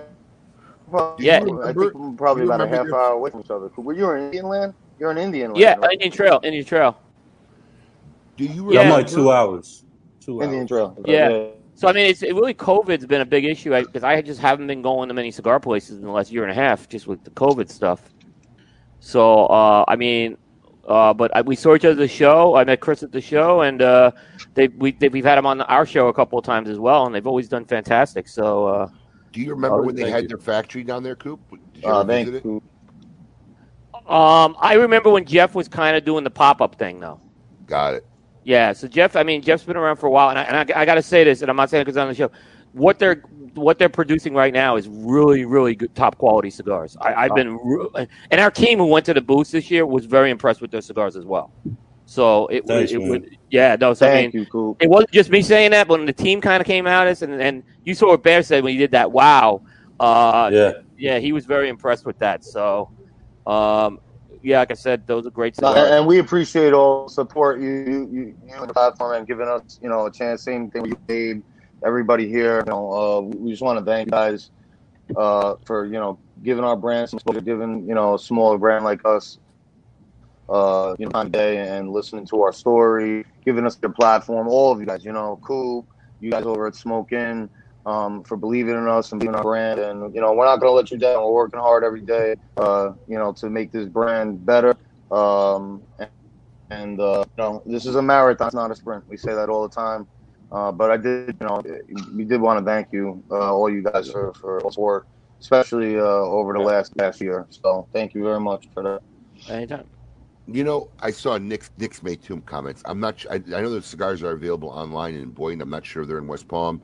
If they're not, they'll just let Anthony or somebody over there know. They'll get them down there for you. Um, he also mentioned smoking late night because those were fun, but we don't own that location anymore. But you want to know what, Paul? I'm thinking we should pick a slow night during the week in Boynton and just do a KMA late night one night. If you could pull, I would yourself, love it. If you could pull yourself away to do a two hour show at night. Yeah, listen, man. The KMA late nights were. Well, our first guest was Terrence Riley, I think. I think our first guest was Terrence Riley, and we did another one with Eric. We did another one with Eric. Yeah, Yeah. I would love to do it. It was fun. We can we can put something like that together. Yeah, Probably a- after Tampa. Yeah, we'll pick a slow night. We'll pick a slow night here, and we'll we'll we'll prop up something, and we'll do a little shindig and see how that goes. Yeah, those Yeah. are those are fun. Those were fun. Maybe we'll try to coordinate it with one of Coop's trips. That would be awesome. Coop, do you have any trips? Now, now here, Coop, you took you took the lockdown very seriously, and obviously Yeah. now now there's been news this week. I'm surprised you didn't cover it. That you know, DE 25 got canceled, but then Cigar Fest got canceled. Well, we left that Cigar Fest. We actually that was the last time I was hit too. Yeah, Cigar Fest was canceled. Um, it wasn't a big surprise. Um, you know, the interesting thing about that getting there was, there's kind of two explanations I'm hearing for these events getting canceled. DE's was more about safety and, and, and health protocols. The the Cigar Fest one was like, hey, we can't have this because of the regulations. So you you know, so it's kind of two two schools coming out. Hold And- on, hold on. Which regulations are you talking about? Well, they're talking about masks. Masks, masks. Okay, masks. Which which that could make sense too. If, if they're forced to have masks at that at their event indoors, they how can you have an event without smoking? So I mean, I understand it. Well, I, you know, I'm going to share with all our KMA listeners right now. We actually had a meeting last night. It was me, Alex, and our operations guy Matt, and we were talking about this. And we got our event planner on the phone. Who, by the way, Alex, she called me back. Um, we called the South Florida Fairgrounds because we actually were beginning. We were supposed to send invitations out the first week of August for all the manufacturers to participate in the Great Smoke, and we literally held it um, because not only of the events that have already been announced been canceled, but we know of a couple other events that they're considering canceling. So we weren't sure what to do, and we had a big meeting last night, and we were talking about it. We called the event planner. We called the South Florida Fairgrounds to see how they were feeling about, you know, a lot of things being canceled. Um, their their their opinion was basically is they're not canceling anything. They're actually already building for uh, Fright Nights, which is in October. They're already working on the fair, which happens in December, and um, they are full. I think his exact words were, "We are full force moving forward with everything." So Well, ac- his exact words were actually, your question was, well, are you guys like thinking about cancel? No. That's literally how it went. No, we're going full steam ahead. Yeah. So they don't have any plans we on. called on- our event planner who's working on a lot of other Great. events and uh, we just we literally made the decision kind of last night after about 90 minutes of going over options that we're just moving forward with a full scale uh, live event. Um, we see no reason why it, it, it, can't be done. It's it's an outdoor venue for the most part. I was just gonna say that's very that's what's gonna save you. very early and because this year we're doing once again an unprecedented thing never done before a live virtual simultaneous component thing we, we kind of decided december would be the, the the point where we literally have to make a decision whether we switch it to full virtual or not if the world just goes haywire in december but at this point we made the decision we're moving fully forward with our original plan of doing a live in person tied into a virtual event simulcast done at the same time so that's where we're going with that. So, Coop, you got you, you- Coop, you got the scoop on that one too. Yep, yep. There you go. There you go. Thank you. All right, it's that time. Uh, one of our favorite segments at the end of every show is Tale of the Tape, where our man William Cooper and the Goat discuss the top tens, uh, top ten of whatever topic is that season. And this season, it's pro wrestlers. So it's time for Tale of the Tape.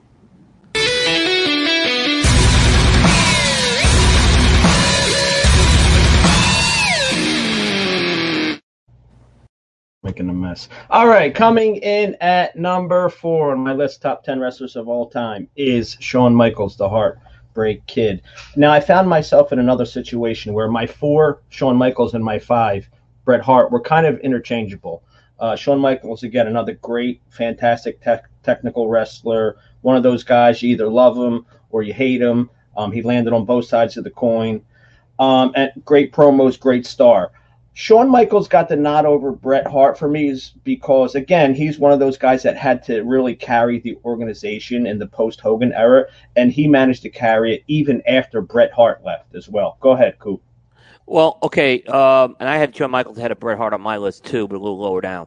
My number four is if you haven't heard of this guy, I'm really surprised. His name's Bob Backlund. Uh, Bob. Backlund. Bob Backlund had the second longest reign of any WWF champion behind Bruno Sammartino. He had a five year run of this thing. Now he was the champion in between Sammartino and Hogan, and I'm telling you, this guy beat everybody. Okay, anyone they put in front of this guy, he found a way to beat him. Probably the most famous victory he had was uh, over Superfly Snuka in a steel cage match in Madison Square Garden. Um, eventually, you know, he was moved aside for a more charismatic Hogan. Um, Backlund was more of these old school type of, um, you know, college amateur wrestling style characters. So he didn't really fit in with what they were going with Hogan going forward. Yeah, it's interesting. So, so both are number fours. Your number four pick is the guy who passed the torch to Hogan. My number four pick is one of the guys that took the torch from Hogan. Exactly.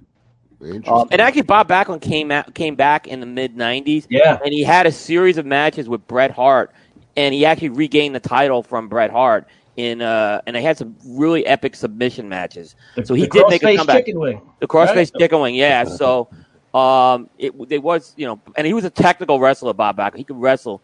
Uh, he just couldn't be the. He wasn't the aerodynamic wrestler like uh, Shawn Michaels, and I think he didn't eventually fit in with that newer era. It's funny because when Paul and I heard that name, we are like, "Who?" And then he said, if you don't know who he is, he's like this other guy. I don't know who the hell that guy is either.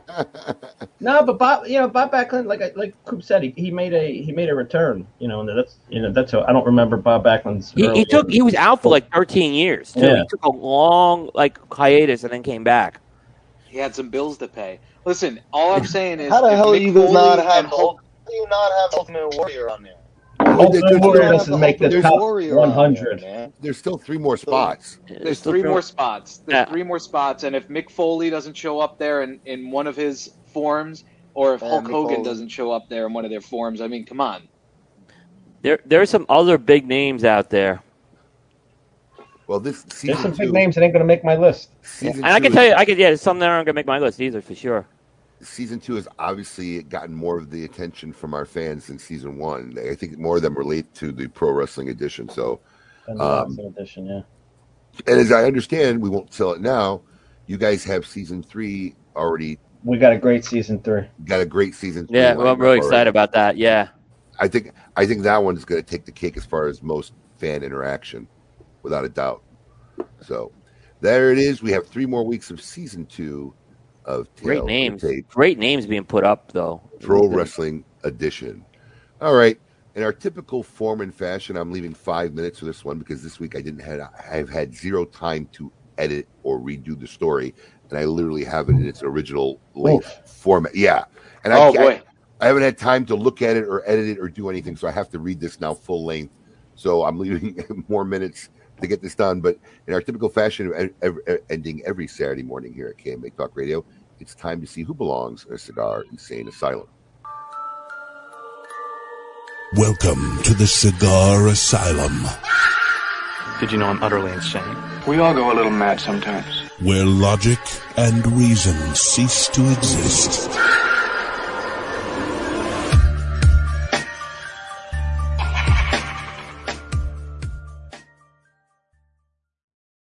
Now, I'm just curious, Paul, um, before I Yeah. start reading, because obviously I've been out of the, the you know, the headquarters for most, probably been in a warehouse all week, last week, this week.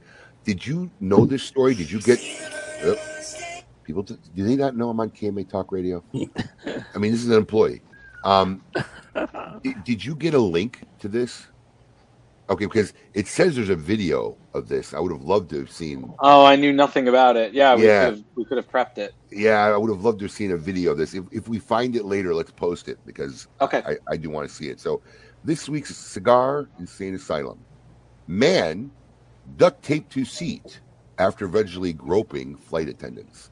An aggressive passenger on Frontier Airlines flight was duct taped to a seat after allegedly groping two flight attendants and assaulting another.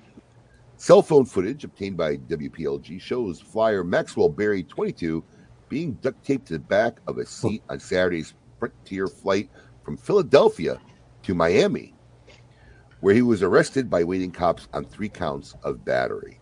The video shows Berry scuffling with a male flight attendant and yelling profanities while sitting in a window seat. An arrest report alleges Berry ordered two drinks and then asked for one, asked for another one before brushing his empty cup against the backside of a female flight attendant. The flight attendant told Berry, "Do not touch me," before he started to complain about his gum wrapped in a napkin, as the arrest report shows. Berry proceeded to spill his new drink on his shirt, prompting him to go to the bathroom and come out shirtless. According to the report, he then walked around the plane for roughly 15 minutes before groping the chest of two flight attendants. He came from behind and put his arms around both of them and groped their breasts again, the arrest report says. Bader, Berry later punched the female flight attendant who was asked to watch him following the in flight chaos.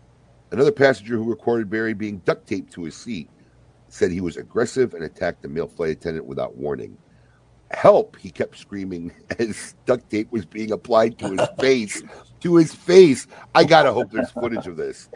Guy's a beast. I'm telling you, they applied duct tape. There to his is. I face. saw that. I saw that. They taped. I they saw taped it, too. over his head. I saw it. They taped his Oh head my to the God. the back like the, the head I wrap. saw that. Berry of Ohio later cl- calmed down as the flight attendant prepared to land. Frontier Airlines said that a passenger made an inappropriate physical contact with two flight attendants and assaulted another one during the flight. As a result, the passenger needed to be restrained, and the flight landed in Miami, and law enforcement arrived. Um, the three flight attendants involved have been paid have been placed on paid leave. Wow, I wish somebody would grope me. Yeah, you get you get a, a free vacation. Yeah, so this was one I sent to her a couple weeks ago. That's so Oh. I did know it. So I had the link right away. pending an investigation which is in line with the event of this nature. You, Mr. Berry, are without a doubt this week's inductee into the Cigar Insane Asylum. I'm just glad that they mentioned that Berry is from Ohio. My Right? people do not have to take this loss. he, he flew out of Philly, but he was from Ohio. do, You you have have the the, link? do you have the link? Can we put up the footage? Do you have anything? Uh, I can't put up the footage because it, it, it takes rendering and stuff. All right, to right, get it Why don't you just screen share it? I posted the on link.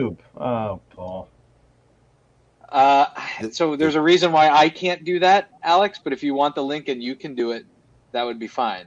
Send, send him a link because this, this Send me be the link in the chat. Yeah, this will be this will be a nice way to, to finish up the show. Let's watch some funny footage of a guy getting duct tape to his seat. I don't know. Yeah, I don't know how in depth the. I just sent it to you, Alex. How in depth it gets, but I, I had seen this, and the guy who apparently was shouting that his mom, mom and dad are rich.